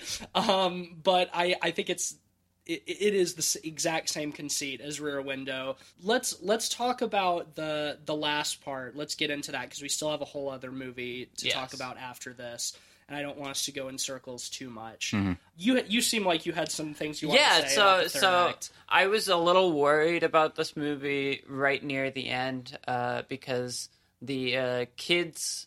While Mackey is at a festival parade thing after he's captured the serial killer, right. um, they they break into his house and go into his basement, and they discover a dead body in the bathroom and a bunch of pictures of his victims. and, the kid who was kidnapped earlier. yeah, the kid the who was bathroom. kidnapped in the in the bathroom, and they had taken uh, his dad's uh, video camera Right, and they and shoot the whole yep. thing, and it ties it all up so cleanly. They present it to the police, and obviously they're like, "Oh man, I guess he was the killer all along." And I was just like, "Oh no, is that how they're gonna end it? Just this cleanly?" Like, his, I was afraid of that, His too. love interest is like, uh, my parents were uh, smiling. Oh, together. fuck Oh yeah, me, they, I they hated hugged that. each other. I yeah, hated each that other. so I was much. like, oh no, is that what they're gonna do? I mean, they still then- did that. Like that still Well, happened. Well, okay, that that but- moment. I know what you mean about the closing. but But, I that will scene. say- sorry. It doesn't end. It happily. doesn't Yeah. end like that, which is what I'm thankful for. I I agree. that I'm- that character's arc, though. I, Yeah. I agree. I see. well, I even thought with the with the girl because you I thought she was going to get killed after that. Mm. Yeah, Well, no, but just that that scene happened at all was was unfortunate to me. Like like her, it, it was just so artificial and like and so. Oh yeah, my parents might be getting back together because of this arbitrary thing that has nothing to do with my parents. Like I think that strengthens the very end, though, in a way, because it makes it feel even darker, because it wraps it up so cleanly that the darkness is almost more unexpected. Um, so after after that all happens, you know, Mackey is still at large, and they go back to the house, and the fat kid is staying with the main character because his mom is a drunk Um, Well, n- I and also because you know he wants to be safe. I, I don't I don't think she's a drunk. She's a single mom and she she works incredibly long shifts at the hospital. yeah, that okay. That's- yeah. yeah. that's that's mostly what. And from it a is. mechanism, like from like a, a real world sense, it I- makes I- sense I too. Because like if your kid that- is like dealt with that kind of trauma, you want to be around his other friends, Right, so like and he feels. You know, I, I bring up I bring up the point about his mom because it'll lead into something after this. But continue. Yes. Uh, so they're staying together, and it turns out Mackey is uh, Hiding in their hiding in attic. their attic, and while everyone is asleep, he kidnaps the two kids. Which how? yeah, how there, did- there's a there are police guards out front, and it just cuts away. And also, how did he like that? That the fat kid is big.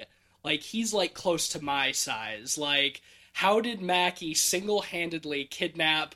Uh, the main character and his big tubby Mm-hmm. friend, and get them out of the house into his car, his police Like, cruiser. the fat kid- without anybody like noticing. the fat kid was clearly the oldest actor of the children to the point where they even felt the need to allude to it in the writing, where the kids just say like, "Oh, you look like you're 30 anyway." well because they they they they, steal drive. they steal his yeah. mom's so car. it's like, he's a big look like kid. he's a big Yeah. dude. Yeah, and like, how do you get both of those those children like out of the house? Like with Yeah. again, they're police guarding out front, and it's another moment where they they kind of I I feel like they didn't really know how, how to pick their tone with this character because just like in the kill scene or, or the, the the kidnapping scene with the the unknown kid they just break physics. You know it's like oh he's just suddenly behind him.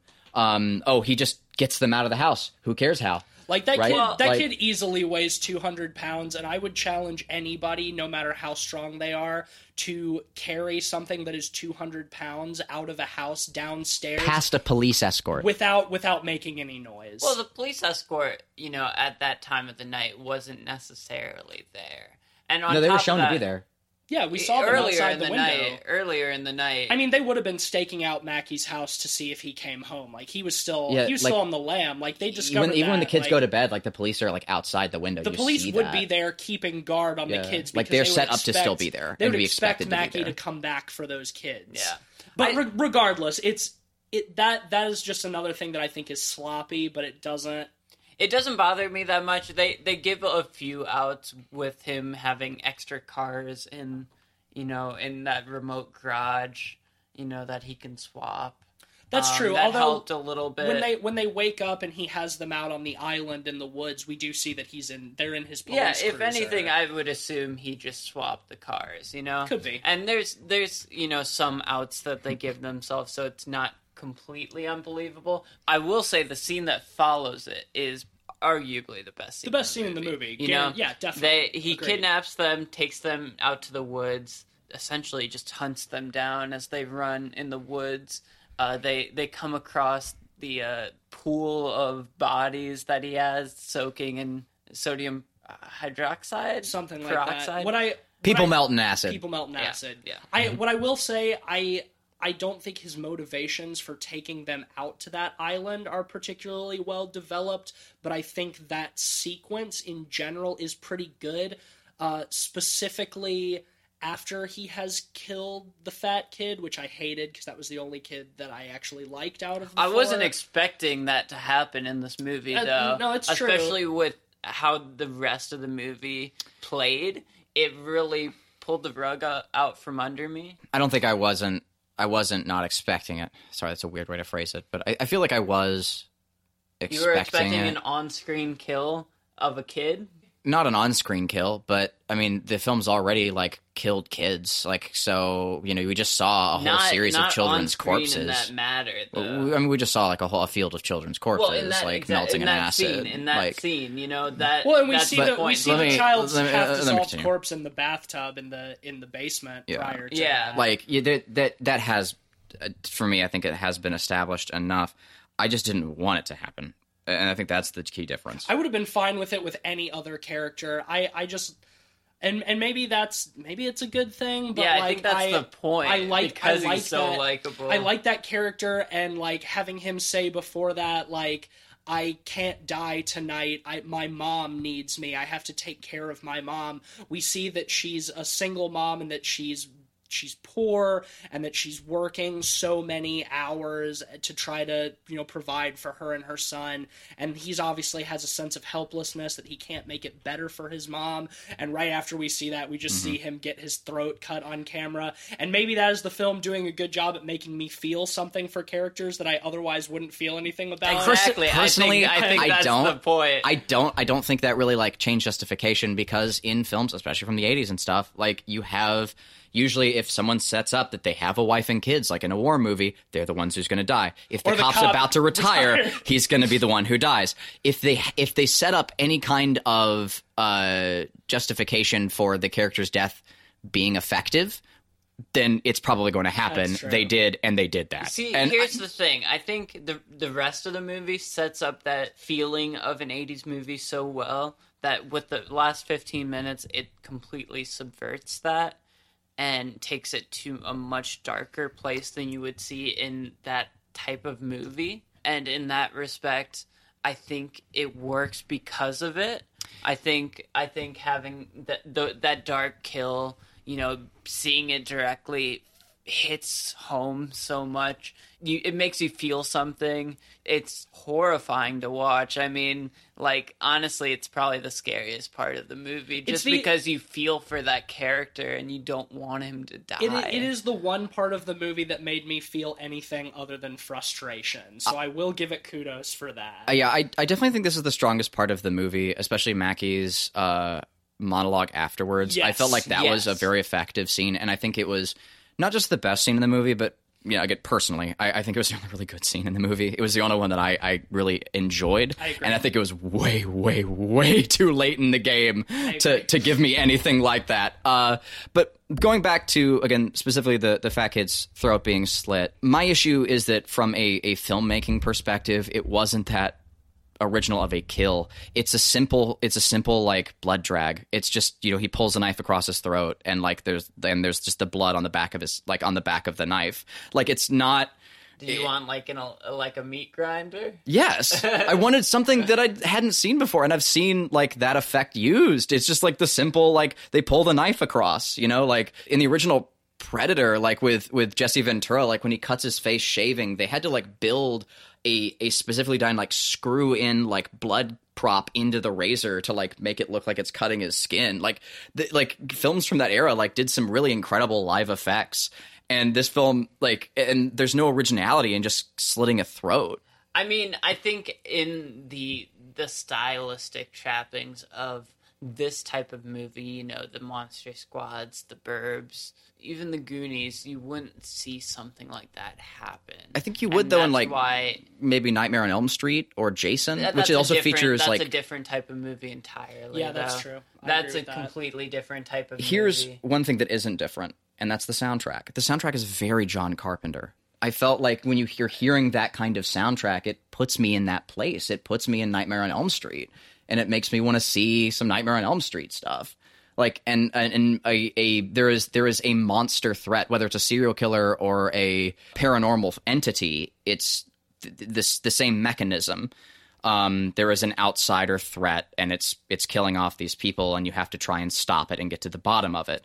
I felt like the, the score reinforced that. And again also I just wanted something new with this film, something creative, and the, those sorts of monster films from that same era give you that. They give you something I- iconic and and powerful, and I, I think that Ma- Mackey was effective, but I don't think he was as effective as those other things. See, I completely disagree with you because I think those movies are much different, even with the soundtrack. I mean, you look at something like Monster Squad or The Burbs, and they have similar soundtracks, but they're not relying on you know, a supernatural force. Mackey is played pretty straight throughout, you know, and with the end, it really subverts the coming of age discovery trope of those films and takes it to a much darker place to the benefit, I think, of the rest of the film. Because I think it makes you reconsider some of the other events earlier in the movie and look at them from a bit of a different perspective. I don't I don't know if I necessarily agree with that, but what I will say is I do appreciate the subversion of like you said the coming of age and like the kids saving the day, um, which they definitely do not. We see that Mackey is still on the run. He told the main character that as much as he wants to kill him, he's going to let him live in fear for a while, and then when you least expect me, I'm going to be there and I'm going to fucking kill you. I thought live, that monologue live in, was incredible. It was, It was ace. excellent. It was very live, good. live in fear. I, I liked that, and that we see him, you know, doing his paper route at the end. His one friend is dead. They're tearing down the tree house. His other two friends won't look him in the eye. He sees his his love interest leaving in the car to go off to college. You know, he's probably not going to see her again. All of that, I think, especially because I fucking hated the protagonist so much for the entirety of the movie, that to see his life in shambles at the end of the movie Kinda gratifying. was really satisfying for It's me. such a downer ending, and it, I love it because it subverts all those expectations of that styling. my film. my problem is it's it's just too it's just too my, little too late. My bit is I didn't feel subverted because by the by the time the kids have made it back to their home and they're they're going to sleep and everything has just been given this perfect bow on top of it. The bow is too clearly perfect. It's it it didn't I didn't feel subverted when the when Mackey came down from the attic. I thought the, the idea was kind of fun and very 80s, like him hiding in the Hiding attic the the whole attic, time. But I didn't feel subverted. I didn't. I didn't. I didn't not expect that. Mackey's still out. He's still loose. But everything else has been so clearly put. Like this, the bow was so big that they put on top of the script at that point to say, like, look, it's all done except for he's kind of still on the loose. Everything's fine. Get ready to roll credits. Oh wait, we're not rolling the credits. Well, well, yeah, of course you're not rolling the credits. Well, I mean, the downer ending is definitely a subversion, though. yeah, you know, the, even the real the real ending. even is, even yeah. a movie like this where you know that saccharine ending isn't the true ending they would still have the main character overcome in the end which really doesn't happen in this right which is which is what i which is what i do appreciate about the movie is that it at least subverts it in that respect at the end um, but for me it was just too little too late because i i didn't enjoy the rest of the ride particularly Right. so that like i mean at least it was it, it ended in a somewhat satisfying way but the whole movie was still so boring and uninspired for me um, i'm gonna go ahead and rate this just because Yeah. we, we No, gotta yeah, we we gotta gotta move on yeah. um, it had more problems than than pros for me. Um, I, I understand where you're coming from with a lot of it. Um, just it, it was not to my personal taste, and and it had enough frustrating things about it that it was not a particularly enjoyable viewing experience for me. I've definitely seen worse, so it wasn't god awful, but uh, I'm gonna give it a two out of five pods, which means I actually have to update my bottom five of 2018 from last Damn. week because this movie knocked the Cloverfield paradox out of my bottom five, uh, and this movie replaced it. wow okay Um, yeah, but that that's that's just me. So two out of five pods from Yeah, me. well, I like this movie a lot more than both of you. I think it's fairly strong at what it does. It more than any other '80s styling movie. Uh, it feels authentically '80s uh, in its execution more than a lot of those. Um, I I think Mackey is a really strong, interesting character, and the way that stuff unfolds, especially in the third act, is pretty strong. I do agree that you know some of the archetypes are very generic in a way, but that didn't bother me all that much. Ultimately, I'm gonna give this a four out of five. I Wow, think it okay. was pretty strong. All right, Cleve. Yeah. Um. Uh. hmm, uh. No. I feel. I feel that like Mackey's Mackey's piece of dialogue at the very end was effective, but the problem I had is that th- was the, the rest of the film. I, I felt that the whole what, what was this two and a half hours long? How long was it? Two no, hours? An hour. 50, Sorry, it felt an hour fifty. Yeah. yeah like the the series of uh, of of scenes that I'd just seen before in film, the the dialogue, the set dressing, all of it was something I had seen as done before to to to the degree that it it really really hampered my experience. I I um I felt very little tension or concern for any of the characters near the entirety of the experience, and I I just I felt I felt it to personally I just I found it to be very milquetoast. Um uh, and there would be only any kind of payoff or tension at the very end of the film. Uh, I I wish I wish there had been some more sequences leading up to it. I think that there were plenty of opportunities to have that with like the the kid who was kidnapped. Uh, that's the only like kind of kill scene we get before the very end, and even then, it's just a kid running down a street and then gets like taken off screen, and that's it like there's there's nothing there was nothing there for me. I found it to be very void. And again the question of who the killer is is only confirmed and there are no, little to no red herrings to bring that into into question when it comes to ambiguity. Yeah I, am I'm, I'm gonna give it a, a, a two as well. I just i found so little to like out of almost the entirety of this film. Yeah i'm, I'm giving it a two. All right, well, that will give Summer of 84 an average of 2.7 out of 5 pods also let us know your thoughts on this because this is one where we're clearly divided and uh, I don't think there is a right or wrong answer. So no. I'd, I'd be curious to hear oh, yeah. Yeah, some other people's thoughts. Sure. So so hit us up on Twitter and let us know what you thought of that.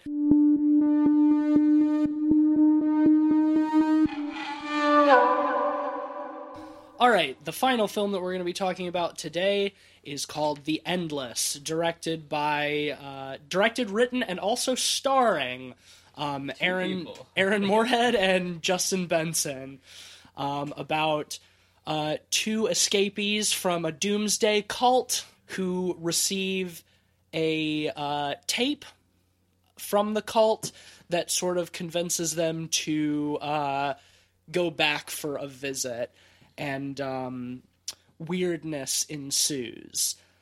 I will go ahead and say that I really, really liked this movie a lot overall. There much, was a lot of stuff to like in this movie. Much more so than I was expecting. It is my particular brand of horror that I like most, uh, in in that it is very Lovecraftian horror, fear of the unknown um, to the extent that they even open the film with a quote from H.P. Lovecraft about the greatest fear being the fear of the unknown, immediately followed by another quote that is attributed to unknown which I liked a lot. That was very funny. I thought that that was very tongue in cheek. Mm-hmm. Yeah, so Cleveland and I have talked about this movie together quite a bit. So I'm curious to hear your initial thoughts, Ben, before Cleveland. Yeah, I, I, I, thought it was really pretty solid. I there are a couple problems I had with it. I think the movie at its strongest is when it is subtle. Yes. Um, a lot of times throughout the movie, you know, you have kind of a slow burn of them as they go back to the cult and get reacquainted with a lot of people there, and the interactions they have with other people are really interesting. The all of the the characters of the cult members are really interesting yes. and well developed, and I thought that was really strong.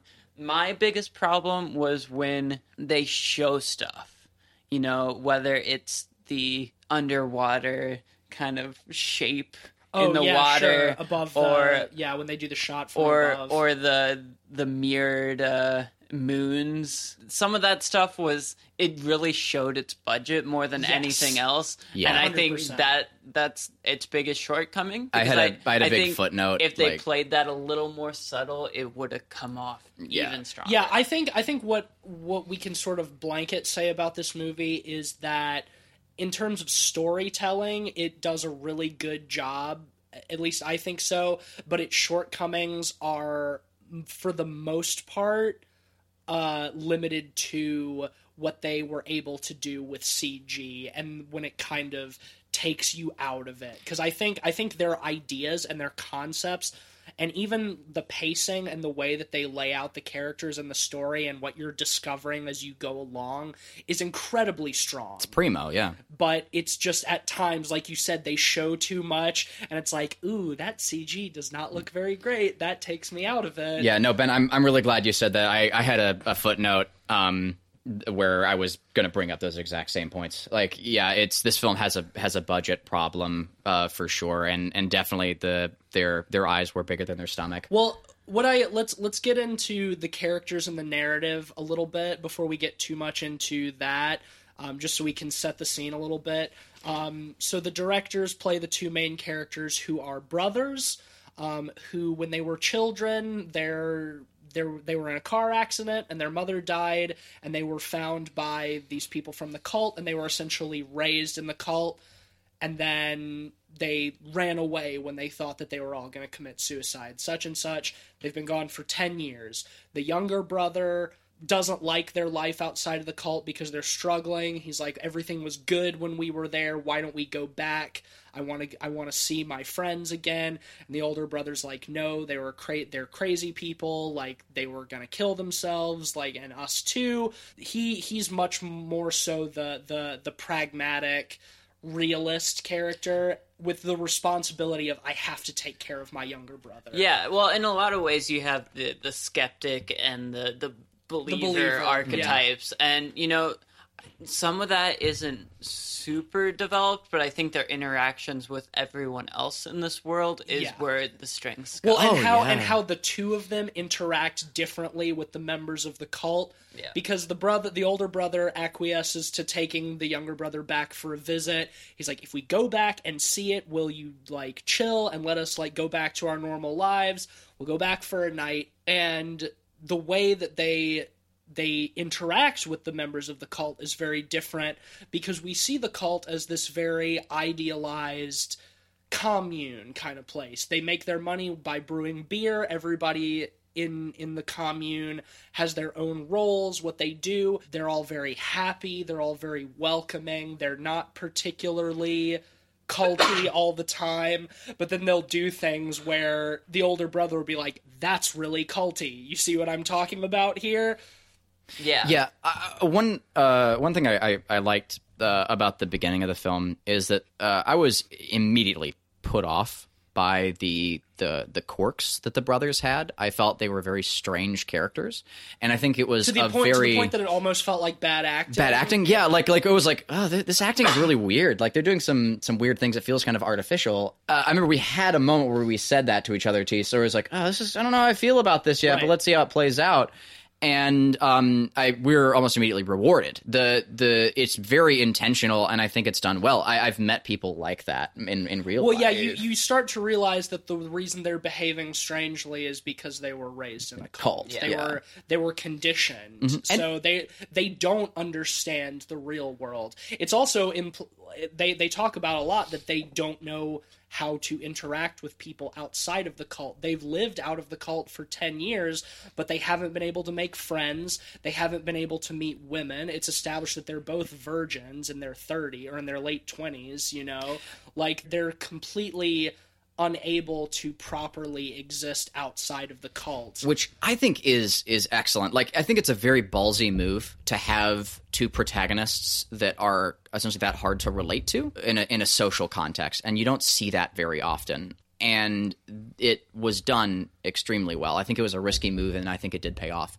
Uh, having having the the brothers be kind of hard to get a hold of at the beginning. Yeah. to an extent. I, I don't think they're the strongest characters in this movie, but that's fine because we viewed the actions of the movie through the lens of them. So they're almost a vessel uh, for watching the movie more so than the most fleshed out characters in the and movie. I, I think I- they I, think they play as foils to each other very well. They might not be the most interesting or developed characters, but they're they're two sides of a coin, so they almost exist better as as a combined character. Yeah, I think that they're You can't really have one without the other. I I think that they are they are well. uh, I think they're well enough acted. They're well enough established. They're well enough developed. I think that there are some other characters in this film that are like more intriguing and more interesting and maybe better acted. Yeah. But I think that overall they were there was nothing wrong Yeah. in that sense. I will agree that like when the movie started, I was a little worried too because the acting was off. Yeah. And I I also thought the aesthetic, especially in the first like 20 minutes was kind of weird. It's like a weirdly digital It it felt aesthetic to it. it felt like a, a student film in a lot of Yeah, ways. yeah, too. yeah, yeah. It was all desaturated and kind of uh oh, eh, I don't want to say ugly, but it was kind of ugly aesthetic A to little it. bit. Yeah, the editing too. Like, I, I grew. Stuff, yeah, I will. I will clunky. say. I will say that I grew to like it. I grew to like it once they got to the cult. I think Mm-hmm, same. before that, it, I had a hard time with it, but It- it, it was grew on jarring, me after yeah. long enough. And I think that's just a product of the budget. And I think it's less egregious than some of the other budgetary limitations, sure. particularly in the. It, the it- I agree, and It even then, it still felt like a functional mechanism. it started eventually it started to feel stylistic uh, I would agree. yeah, Bec especially because, and this might be jumping a bit too far ahead, but we see later that the the entity that is worshipped by this cult and that is controlling this area communicates to people through the uh, the medium of imagery. It drops it drops Polaroids. They find tapes. Um, and so, in a lot of ways, by the end of it, it feels like while watching the movie, we are in the perspective of this god, this god power. So the fact that the the aesthetic is a little weird and off, start it, it feels stylistic in in a way that fits with the film. I mm-hmm. think. before we get too far into that, I I will say of the three films, this is the one that I would I would recommend watching the most. Absolutely. And, and I and I and I feel the need to preface it before we we wrap up because I will also say that I think this film is also the best knowing as little as possible going in. I think that that the the the the greatest uh, aspects of the exposition for this film are are learning the the the the world building and the mechanics Sure. of this movie and if those are those are spoiled for you i think it would kind of hamper the experience a little bit so i will say that if you haven't seen this movie and you're intrigued by that initial premise i would recommend i I would recommend watching it first before those things are It is. spoiled It is for on. you It is on Netflix. to at an the time extent, I recording. think I think the execution is so creatively done that like having some of that revealed to you probably wouldn't ruin the movie. I don't think it would ruin the movie, but I think it would it would hamper the experience. I think that it's part it would take away some of the fun of the movie. I, don't think it would take away all of the fun. I did. I did I very think much. yeah, I would like to watch the movie again. I did very much enjoy watching the movie, knowing virtually nothing. Yeah. Same. I, yeah. I do remember earlier in 2018 uh, seeing a, a couple of trailers for this movie, and that's what put it on my radar. And then I forgot about it until we did our, our year end uh, uh, episode. Um, but uh, yeah, I think the trailers reveal very little. They they give you a good idea of the tone. Um, but yeah, go, going into it pretty fresh is is a is a, a good recommendation, I think. So if you do want to see this movie, go watch it on Netflix and finish this episode, and then come back to our discussion and Yeah. see if uh, we all agreed on that. Yeah. Uh, so now that we've we've left that preface aside, do you want to go ahead and just get into the key moments of the movie that we wanted to bring up?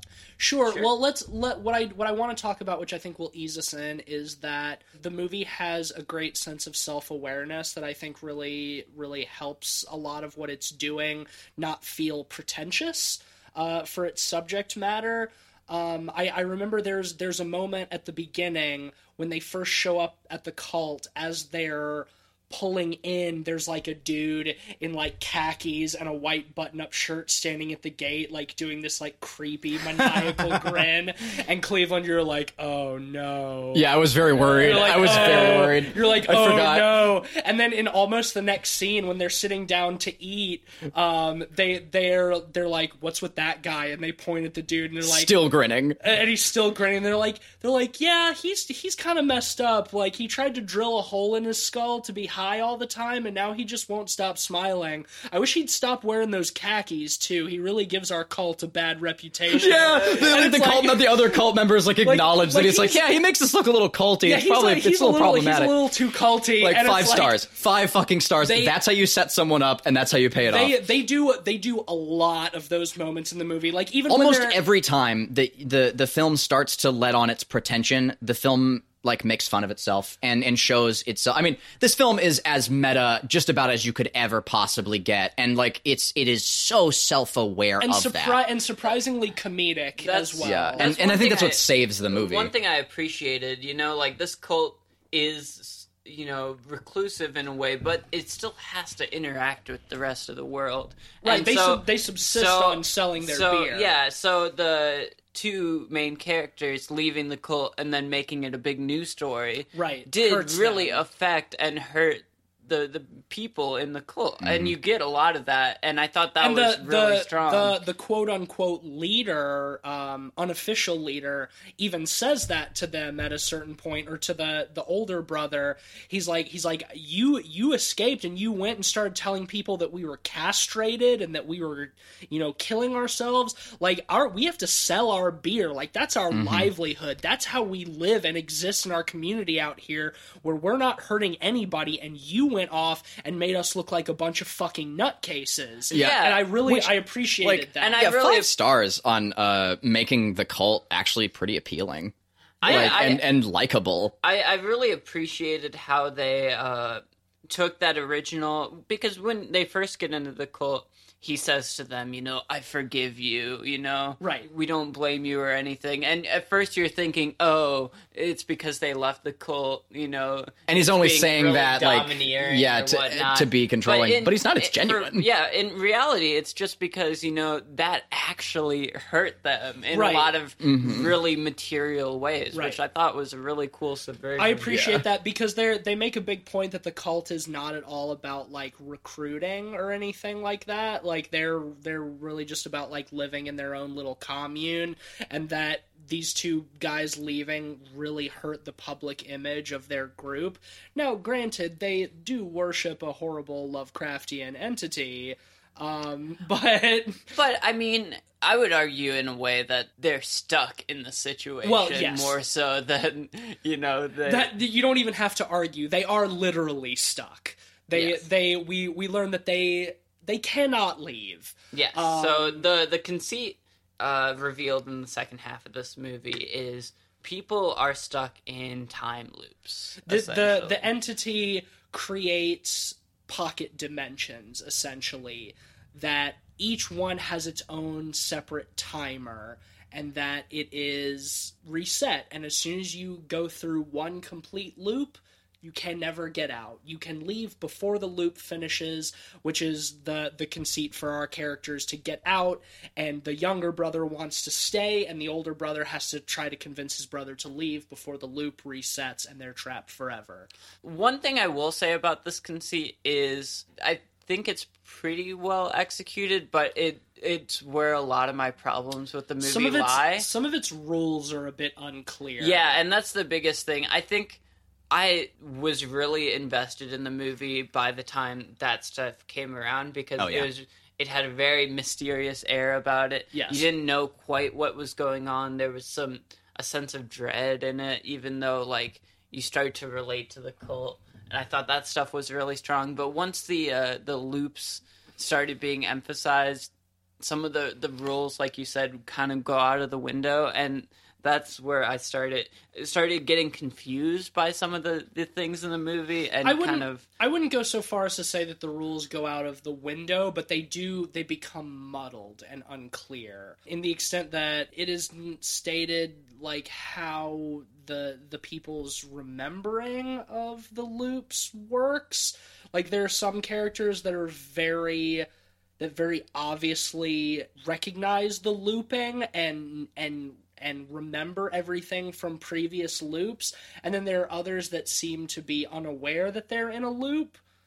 And like for example with the junkie character and his friend who's trying to detox him the the junkie character says if you say this to me one more time i'm gonna be pissed and then well right like i'm i'm so if i have to if i have to hear you start our loop with such and such one more time i'm gonna fucking blow my brain. so it's clear whatever. that he remembers that but then when the loop restarts and we see that restart it happens as Ex- it if plays they, out exactly they know the nothing way. of Right. what Here- had happened in the past. Here's how I really think that is justified.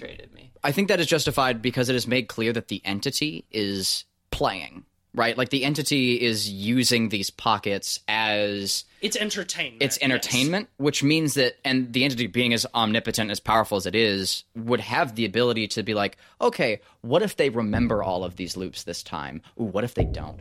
Or what if they Right. start out not remembering and, then they do yeah, like like I feel. I feel like the entity has that much control I- that's over that's that. why that's why I say that the rules are unclear. I can Mm-hmm. I can I can see that, but it still kind of feels like a cop out just because You Yeah, know, it, fair. it doesn't feel very clear, and it seems to change with every loop. Right. Well, that's that's the thing. It it is unclear, and you can play it off of, oh well, the thing that is responsible for this is is, is a god essentially. So it's we can't really understand it, but at the same time, like it is a film. Like they could develop that more if they chose, and it does. It does just feel like they just sort of intentionally muddied it a little Yeah. bit, or maybe unintentionally.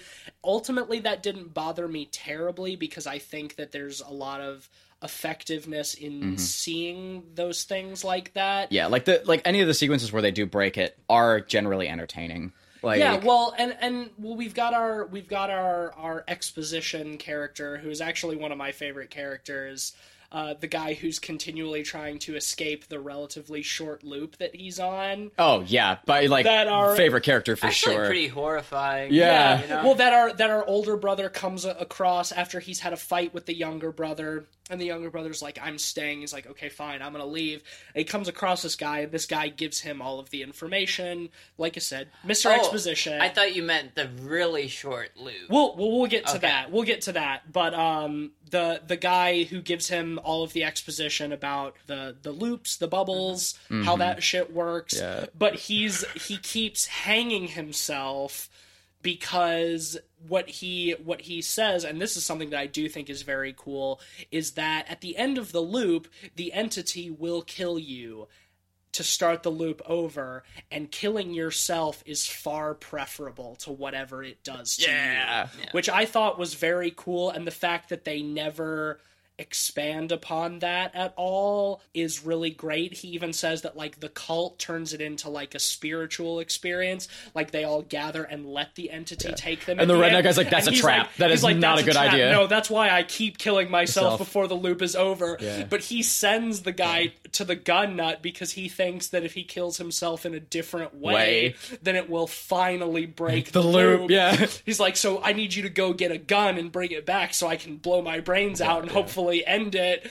And we get that great moment My favorite moment. the, the best moment where he fi- he gets the gun and he puts it to his head and he's got like this look of relief on his face and he pulls the trigger and then you hear from inside the shed god damn it yeah, I thought that was good.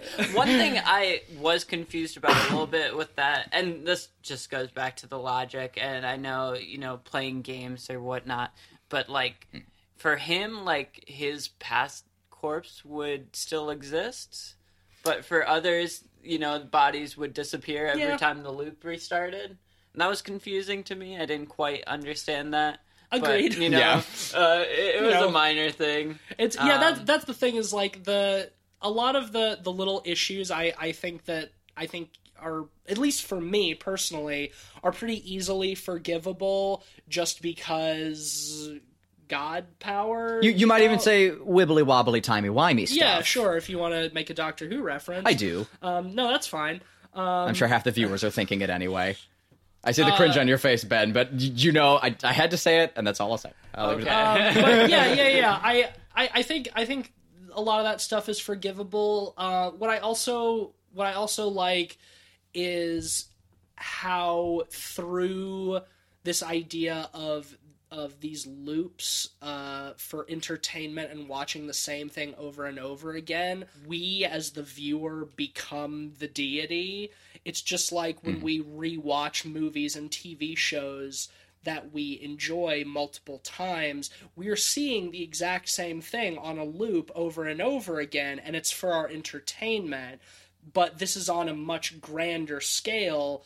The god can have things play out differently to its own amusement, but also that it is doing this just for its own amusement. Yes. Yeah, I, I don't know, man. I, I feel like a little bit of that is a bit of a cop out. I just feel like if it was more subtle with the second half, um, and didn't quite explain the rules as much, it would have been a little more forgivable. Or at least Just more be- effective. I agree. Yeah. I agree fully with that. Actually, Um, Well, okay, it didn't it didn't hamper it didn't fully hamper my experience. I still came out of it really enjoying that There film, but it, it did it didn't it didn't that help. that I enjoyed. what I, Yeah. I, I, but- I think I think that it ultimately makes the end more impactful, and I'm not talking about specifically the sequence at the end, where The climax. where the CG looks really bad, but I'm just talking about how it ends as a whole, where eventually the brothers do escape the loop in the context of the film, but at the same time, you could say that by starting the film over and watching it anew. They are still trapped in the loop because you're watching the mm-hmm. same thing occur And- twice. So it's like it's like that they they simultaneously do and do not escape the loop, which I think I think it's really subtle, and I think that's why it's strong. Is Right. because it's subtle. but but the but what I'm saying is that you might not get that effect if some of the rules mm-hmm. were not explained. So that's that's just my my justification for why I think that it I don't have a problem with some of the rules being explained just because I think it might give you a a better idea of of some of the themes. yeah. I mean the rules. The rules were explained, but they didn't stick to a set of rules, and maybe Some- some of the rules- some of the I- I rules would were muddled. would- The Yes. rules it- if there are no rules, It Ben. would, it would have been a little more effective if they either stuck to the rules or you know were a little more subtle and open ended, like with the ending. Sure. with it. yeah, I agree. Um, More ambiguity. I, want to talk about the shortest loop we see. yes, Um, which is very which cool. is the legitimately most terrifying thing in this movie, in Yes. my opinion. It, we see a guy stuck in a tent. He has like a five second. It's a five. Pretty th- much. Yeah, there's a there's a a clock on Mm-hmm. the outside of the tent, and it's it resets every And- five seconds. and it looks like and the tent and the guy and the clock all look like they're from like the turn of the last century too like Right, much older than everything else you see in the film And so he's been there for a while He's just repeatedly killing himself over and over. or being again. killed you I don't think he's, know I think he's it is being killed because he keeps he starts in a seat and gets up and tries to move across the tent, and then we just see blood splatter. yeah from i- inside So yeah. I, I I like the implication that he's trying to reach something that he can kill himself with, but the loop is too short. or the god is just making him blow up like Or every yeah, time he's- yeah And I think that's done really subtly because it's implied that he does remember every time. Yes. Yeah. Because he sees the guy and is horrified and still dies. You Well, yeah, and the guy he sees the dude through the window, and the guy looks up at him and is just like, "Leave." Yeah, get the Like, fuck out of run. here, yeah. I no, I I think that that is great, and also because of how old the tent and his outfit and everything is, is that he has been repeating the same Mm-hmm. horrifying five seconds for well over And a century. and that they reinforce that later on with like the the the, the fucking awesome like little Lovecraftian totem pole that like there were like other people here like well beforehand who were also caught in this loop, but this thing is really old. Well, yeah. What I what I love is that that sequence towards the end where the the the brothers are sort of like wandering in the desert, like trying to find their way back to the camp or whatever, and they see multiple like Relics. statues and relics in different styles and one of them is like the native american totem pole but the top has like many eyes and looks very weird and alien to imply that the the people who lived in this area for decades or centuries are aware of the of the deity and what it's doing and have rep tried to represent it in different ways See, I, I appreciated that, but at the same time, that also confused me because time loops and why wouldn't they still be there? I- maybe the, maybe the, maybe the but i mean Well, I mean, the I loops can be. It is established that the loops can change. Like that, there there are things that occur. It's just that the people in them don't know how, and they can't. they they don't know how to yeah, interact it's, it's with at them. it's at the god's whim. Like maybe it gets bored of watching the same thing over and over again and, and ends one. And you know, that's the thing. It's just a rules thing like before. And usually I'm not a stickler for narrative rules like that. But with the movie where it has such a direct conceit like this, not following any. It of does those set you at up to think that there are going to be established confuses me rules. more than anything. Yeah. I think I think for me it just implied that the rules can change because there is something that is controlling the rules and that the that the rules can change at a whim. So the fact I mean it does it does leave for some confusing some confusing things that are obviously just like filmmaking conceits. They wanted to do this so they changed the rules, but it's also like you can look at it as like the the deity is the filmmakers or the or the viewers or all of the above. The filmmakers can change the the writers can change the rules on a whim. The god can change the rules on a whim.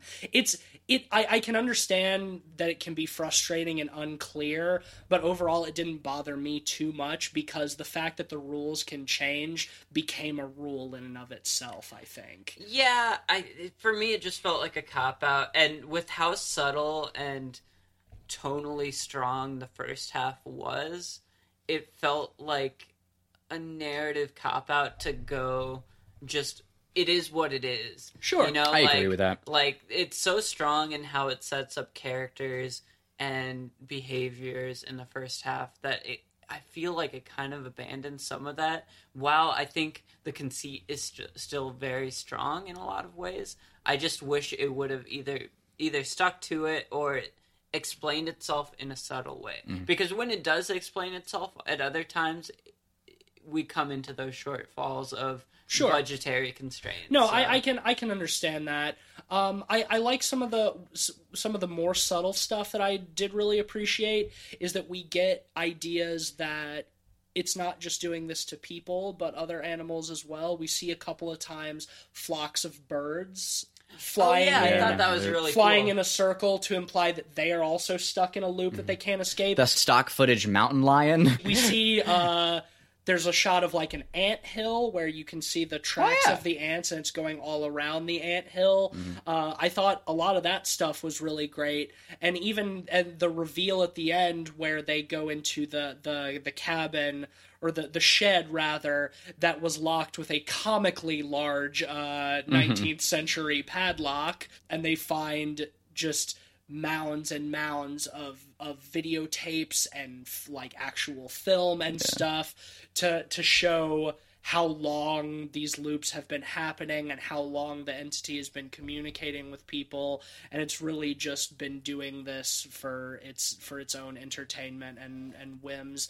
And it's like okay well that's that's us as the viewer watching things over and over again. One other very subtle point I wanted to bring up was when they're talking to like the the goofy redneck character who keeps killing himself over and over again. Um, there's a sequence uh, when he's talking to the first brother where the brother doesn't say anything, and then the redneck guy responds as if he did say something.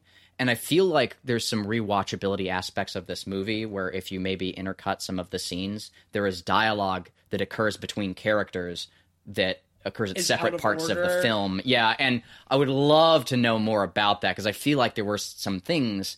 I haven't rewatched the film yet, but I feel like there were some things that cued into that. The other aspect that I did want to bring up uh, that is very important is that this is actually not the first film to be set in this location, directed by these actors. Did you know that?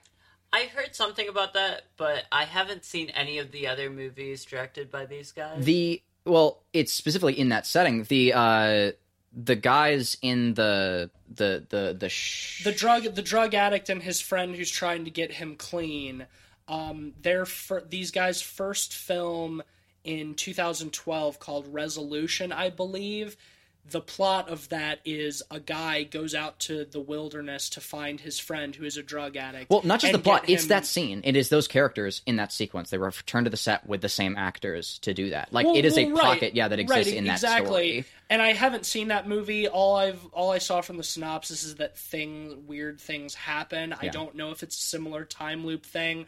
I want to watch that movie and find out.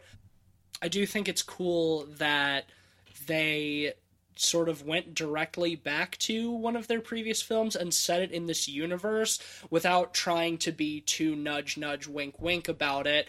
And they did that because I, I read the article that you sent me cleveland when you discovered that and they were talking about like well nobody's seen our, our original movie so why why would we try to uh, make direct references to it and like make a big deal that we're returning to that because it's something that nobody's seen before. We just thought it would be fun to put that in there. Yeah, and it was effective in that because I didn't know that we we No, didn't know not- that no. or felt a void there or anything until not at after. all. I So I, would love to explore this world more. I didn't know that at the time either. Um, I've heard their movies, other movies are quite strong. Particularly, I've heard about Spring, which came out a few years back, which I've heard is quite good by them.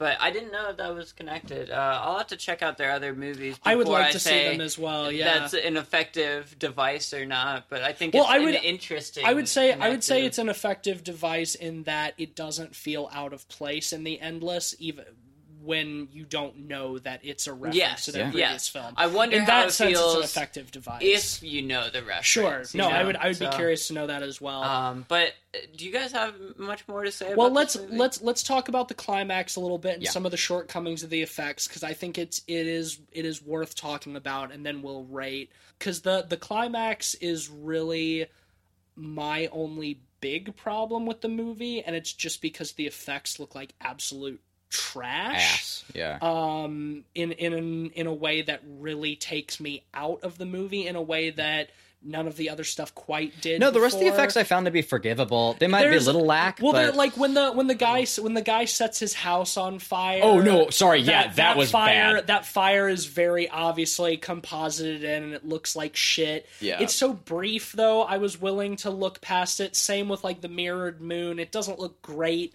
but it's yeah. it. But Mm-hmm. like I could. I, I could move past it. It, it Yeah. felt more like a quirk of the budget. Right, exactly. but They're then- forgivable for like the the risk they I were taking it with their wasn't there, but I can forgive it But- because of the budget. But then, so the cult goes to die in a scene which I think is great. That's effective. It's very subtle, but its implications are horrifying. Um, and the brothers find the them in their clothes and blood and stuff, and like a ring around the campfire.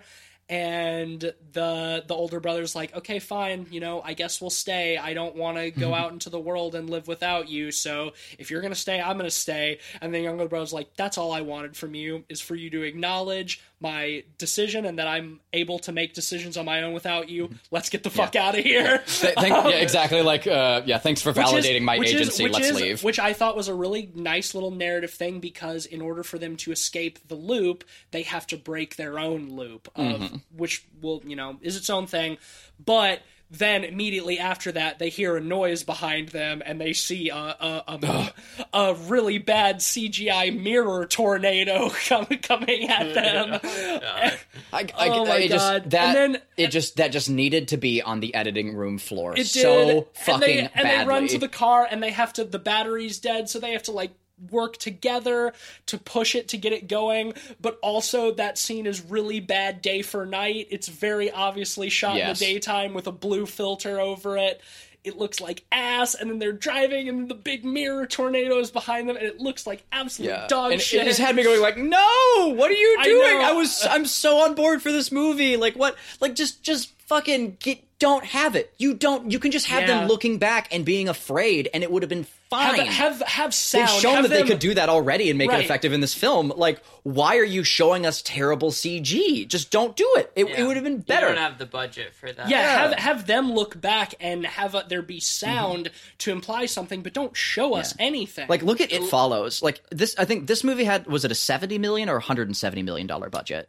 Uh, seventeen, Se- 17 million? This Okay, sorry, million, 17. yes. This, 17 that's a lot of money for what I thought. Yeah, like it has seventeen million dollar budget, and like no, that that's not very much at all. Obviously, because I was I was queuing at like higher higher numbers, but like um, it has seventeen million dollar budget, and I think it it definitely had eyes larger than its stomach. Well, I would like to compare it to It Follows very briefly, which had a two million dollar Right. budget and manages to maintain that sense Yeah, the whole And it's- it's because- really it's because surprising to me that it it's had a 'cause seventeen million dollar budget. Yeah, it that feels doesn't- like Yeah. a lot. it doesn't. yeah, it does Well, that's more than thing- expected. I felt the thing about- same way. That's the thing about it follows is that it follows doesn't overreach its budget and and relies on subtlety and the horror of Mm-hmm. the unknown. Where this film does a lot of the horror of the unknown, but then still doesn't at, by the end doesn't quite trust us to be Yeah. satisfied Exactly. with And I think- I think it- it could have been, because I think it was is- enough. Is all about the fear of the Right. unknown, and if we see And the indescribable. characters' reactions to that, that's enough. We don't Yes. have to see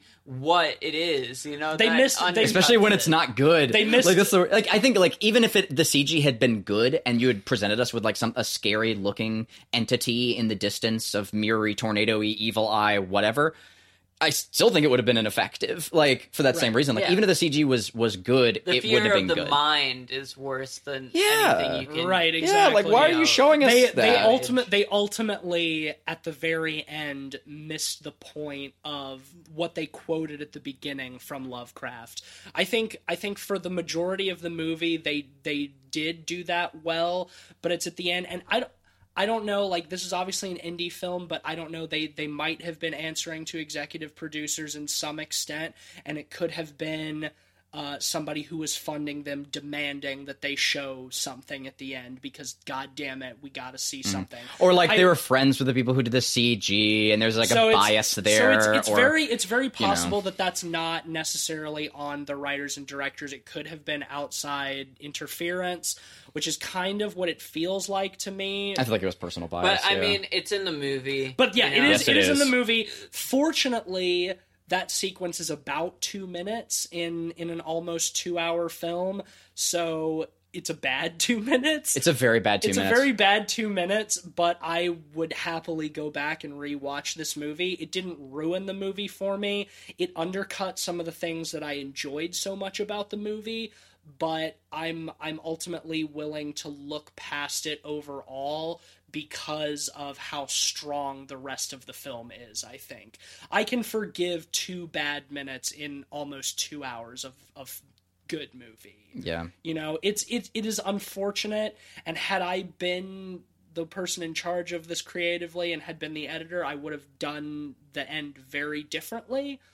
Um They just chopped it down. Right. They right. just edited it, could have differently. it could have been. yeah. Um so oh, minus the day for night part. But, mm. well, I mean, the day for night might have even been more forgivable had you seen Yes. less of the bad CG. Yeah, it was because it's I just like so. Yeah, it's just like layering on top. It's like you've Mm-hmm. got bad CG and bad day for night. Like, stop, quit it, just stop. just stop, just don't do it. You just you don't have to do it.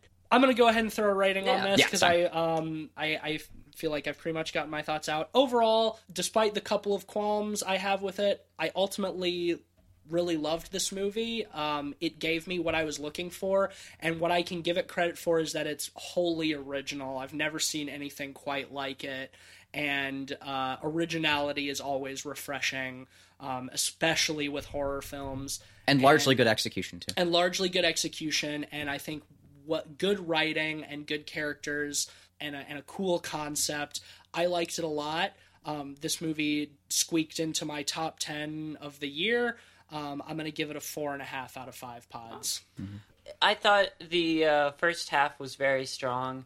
I really liked the uh, the the how they develop the cult and how they almost become likable in a lot of ways, and ultimately feel victims of circumstance more than anything. I thought that was a really interesting development. This movie does have some issues, mostly with bad CG and uh, inconsistent uh, rules and kind of a messy, convoluted second half with the narrative uh, in regards to that. But I think when it's strong, it's very strong. Ultimately, while I really like the first half and the cult stuff, I think the the problems I had with the uh, inconsistency of a lot of the rules really took away some of the strengths for me. So I'm ultimately going to give this a three and a half out of five. I think it was good, but a little more focus in that respect would have made it much better for me. Fair. opinion. I've been torn on my score for a while now. We watched this about what a week ago, eh, roughly, Yeah, a little less, something like that. and it's been in my head a lot. After I finished the film, I knew I would have to really put a lot of thought into how I felt about this movie because overall I really liked it, but there were several aspects that absolutely tampered that. And I was like, oh god, you know, like is it a, is it a three? Is it a four? What is it? I don't want to give it a three point five just because those, some of those moments were just so good. Like in that in that film, I have, I have I had so much good to say about this movie. I'm going to give it a, a light four with a big old finger wag. Like, like, like, and basically just like it's just is my my my message is just to the directors, and it's just saying like I really want to see them do more things with more of a budget, with it better managed, maybe with some better production or more producing oversight potentially. Uh, but they really are like excellent directors overall, and I just big finger wag, just like be fucking careful about like your budget use at the at the end of your movie, and like if it's not good, cut it. In art, you know, like one bad piece in your portfolio can really hamper you know your your overall look as an artist. And and I feel the same way. Like one bad scene can can really knock your your your score down. Yeah, but I want to be forgiving of this movie and for for so much of what I liked about it. So no I'm I'm gonna I'm gonna give it a four. I'm gonna give it a four. And uh Split the difference between yeah Ben split the I, yeah. Difference and yeah again highly recommend the movie and I am extremely curious to see resolution and and I want to I want to explore this world more too. I want to see yeah, all and see more shit, of their work. honestly, Like, yeah, I'm I'm pretty intrigued. So, yeah, uh, a four, a light four with a little finger wag. All right, well, that'll give the Endless an average four out of five pods. Yeah, I, I'm I'm kind of surprised that this was of the three the film that we had the most consensus on. I expected it to be the least consensus. Well, well, we had the most consensus in a way in ratings on Apostle, but Yeah, you know. sure, sure, sure, but for for different reasons. yes. I think I think Um, that like our our selection of films uh, and our choice of which one we reviewed at what time had like a nice arc to it. You Yeah, know, there's we, a good we started with like a little bit of disagreement, but you know, like overall we agreed well enough to have a nice resolution. Then we had our Dark Night of the Soul with Summer of '84 and our disagreements on that, and then we came to almost exclusively agree on this film. Yep. So we had a I- nice nice. I, I conclusion. think uh, it was a good curation. I think it, they were three interesting films at least to talk Oh, about. yeah. so Yeah, I'm- solid I- choices. I'm glad I I'm glad I saw all all three of them, Yeah. Yeah, same. despite despite my feelings. Um, and it, it was quite a quite a spectrum that I was not expecting. Two out of three cult movies, which uh, Yes. brings me into one thing that I forgot with Apostle is Gareth Evans also directed um, one of the uh, bits in VHS two. That's right. Um, he did the, cult one, the right? cult one, which was the which best is the one. best one. Oh, interesting. And. I was going to say instead of seeing Apostle, watch that section of VHS two because it is awesome. Yeah. and much better than Apostle. Agreed. Um, okay, well, that will bring us to the end of this episode. Uh, next week, um, now that we have finally laid 2018 to rest, uh, we put that shit in the dirt. Um, Dead. we're uh, in in 2019. We're going to be uh, doing some episodes where each one of us will will have a, a, a choice of a film to talk about, um, and we're starting with Cleveland's choice next week. One of Cleveland's choices, and we're going to be talking about Frenzy. Al, yep, Alfred Hitchcock's Frenzy. Yeah. one of Alfred Hitchcock's uh, few true horror movies outside of Psycho and the Birds. and one I, I- haven't seen, which is why I- we picked yep, it. Yeah. None of us have seen it, so it's going to be a totally fresh watch, and we'll get to talk about uh, Alfred Hitchcock, which I'm sure is going to lead to excited. Some very good conversation. So tune in next week for that. Um, if you like the show, give us a fresh New Year's rating on uh, Apple Podcasts or wherever else you get your podcasts. Uh, follow us on Twitter at pod PodPeoplePod. Um, let us know your thoughts on these three films. We got some divisiveness, and I'm curious to hear other people's thoughts. So uh, get at us. Uh, if you have some interesting thoughts, maybe we'll read them on the show. And I think uh, to round off the year, since it's sort of been my thing since I got on to talk about um, our, our our fake sponsor and whatnot, let's let's say that uh, the sponsor for this episode is uh, is you. Fuck you. Send us money. Do it. Do it right now.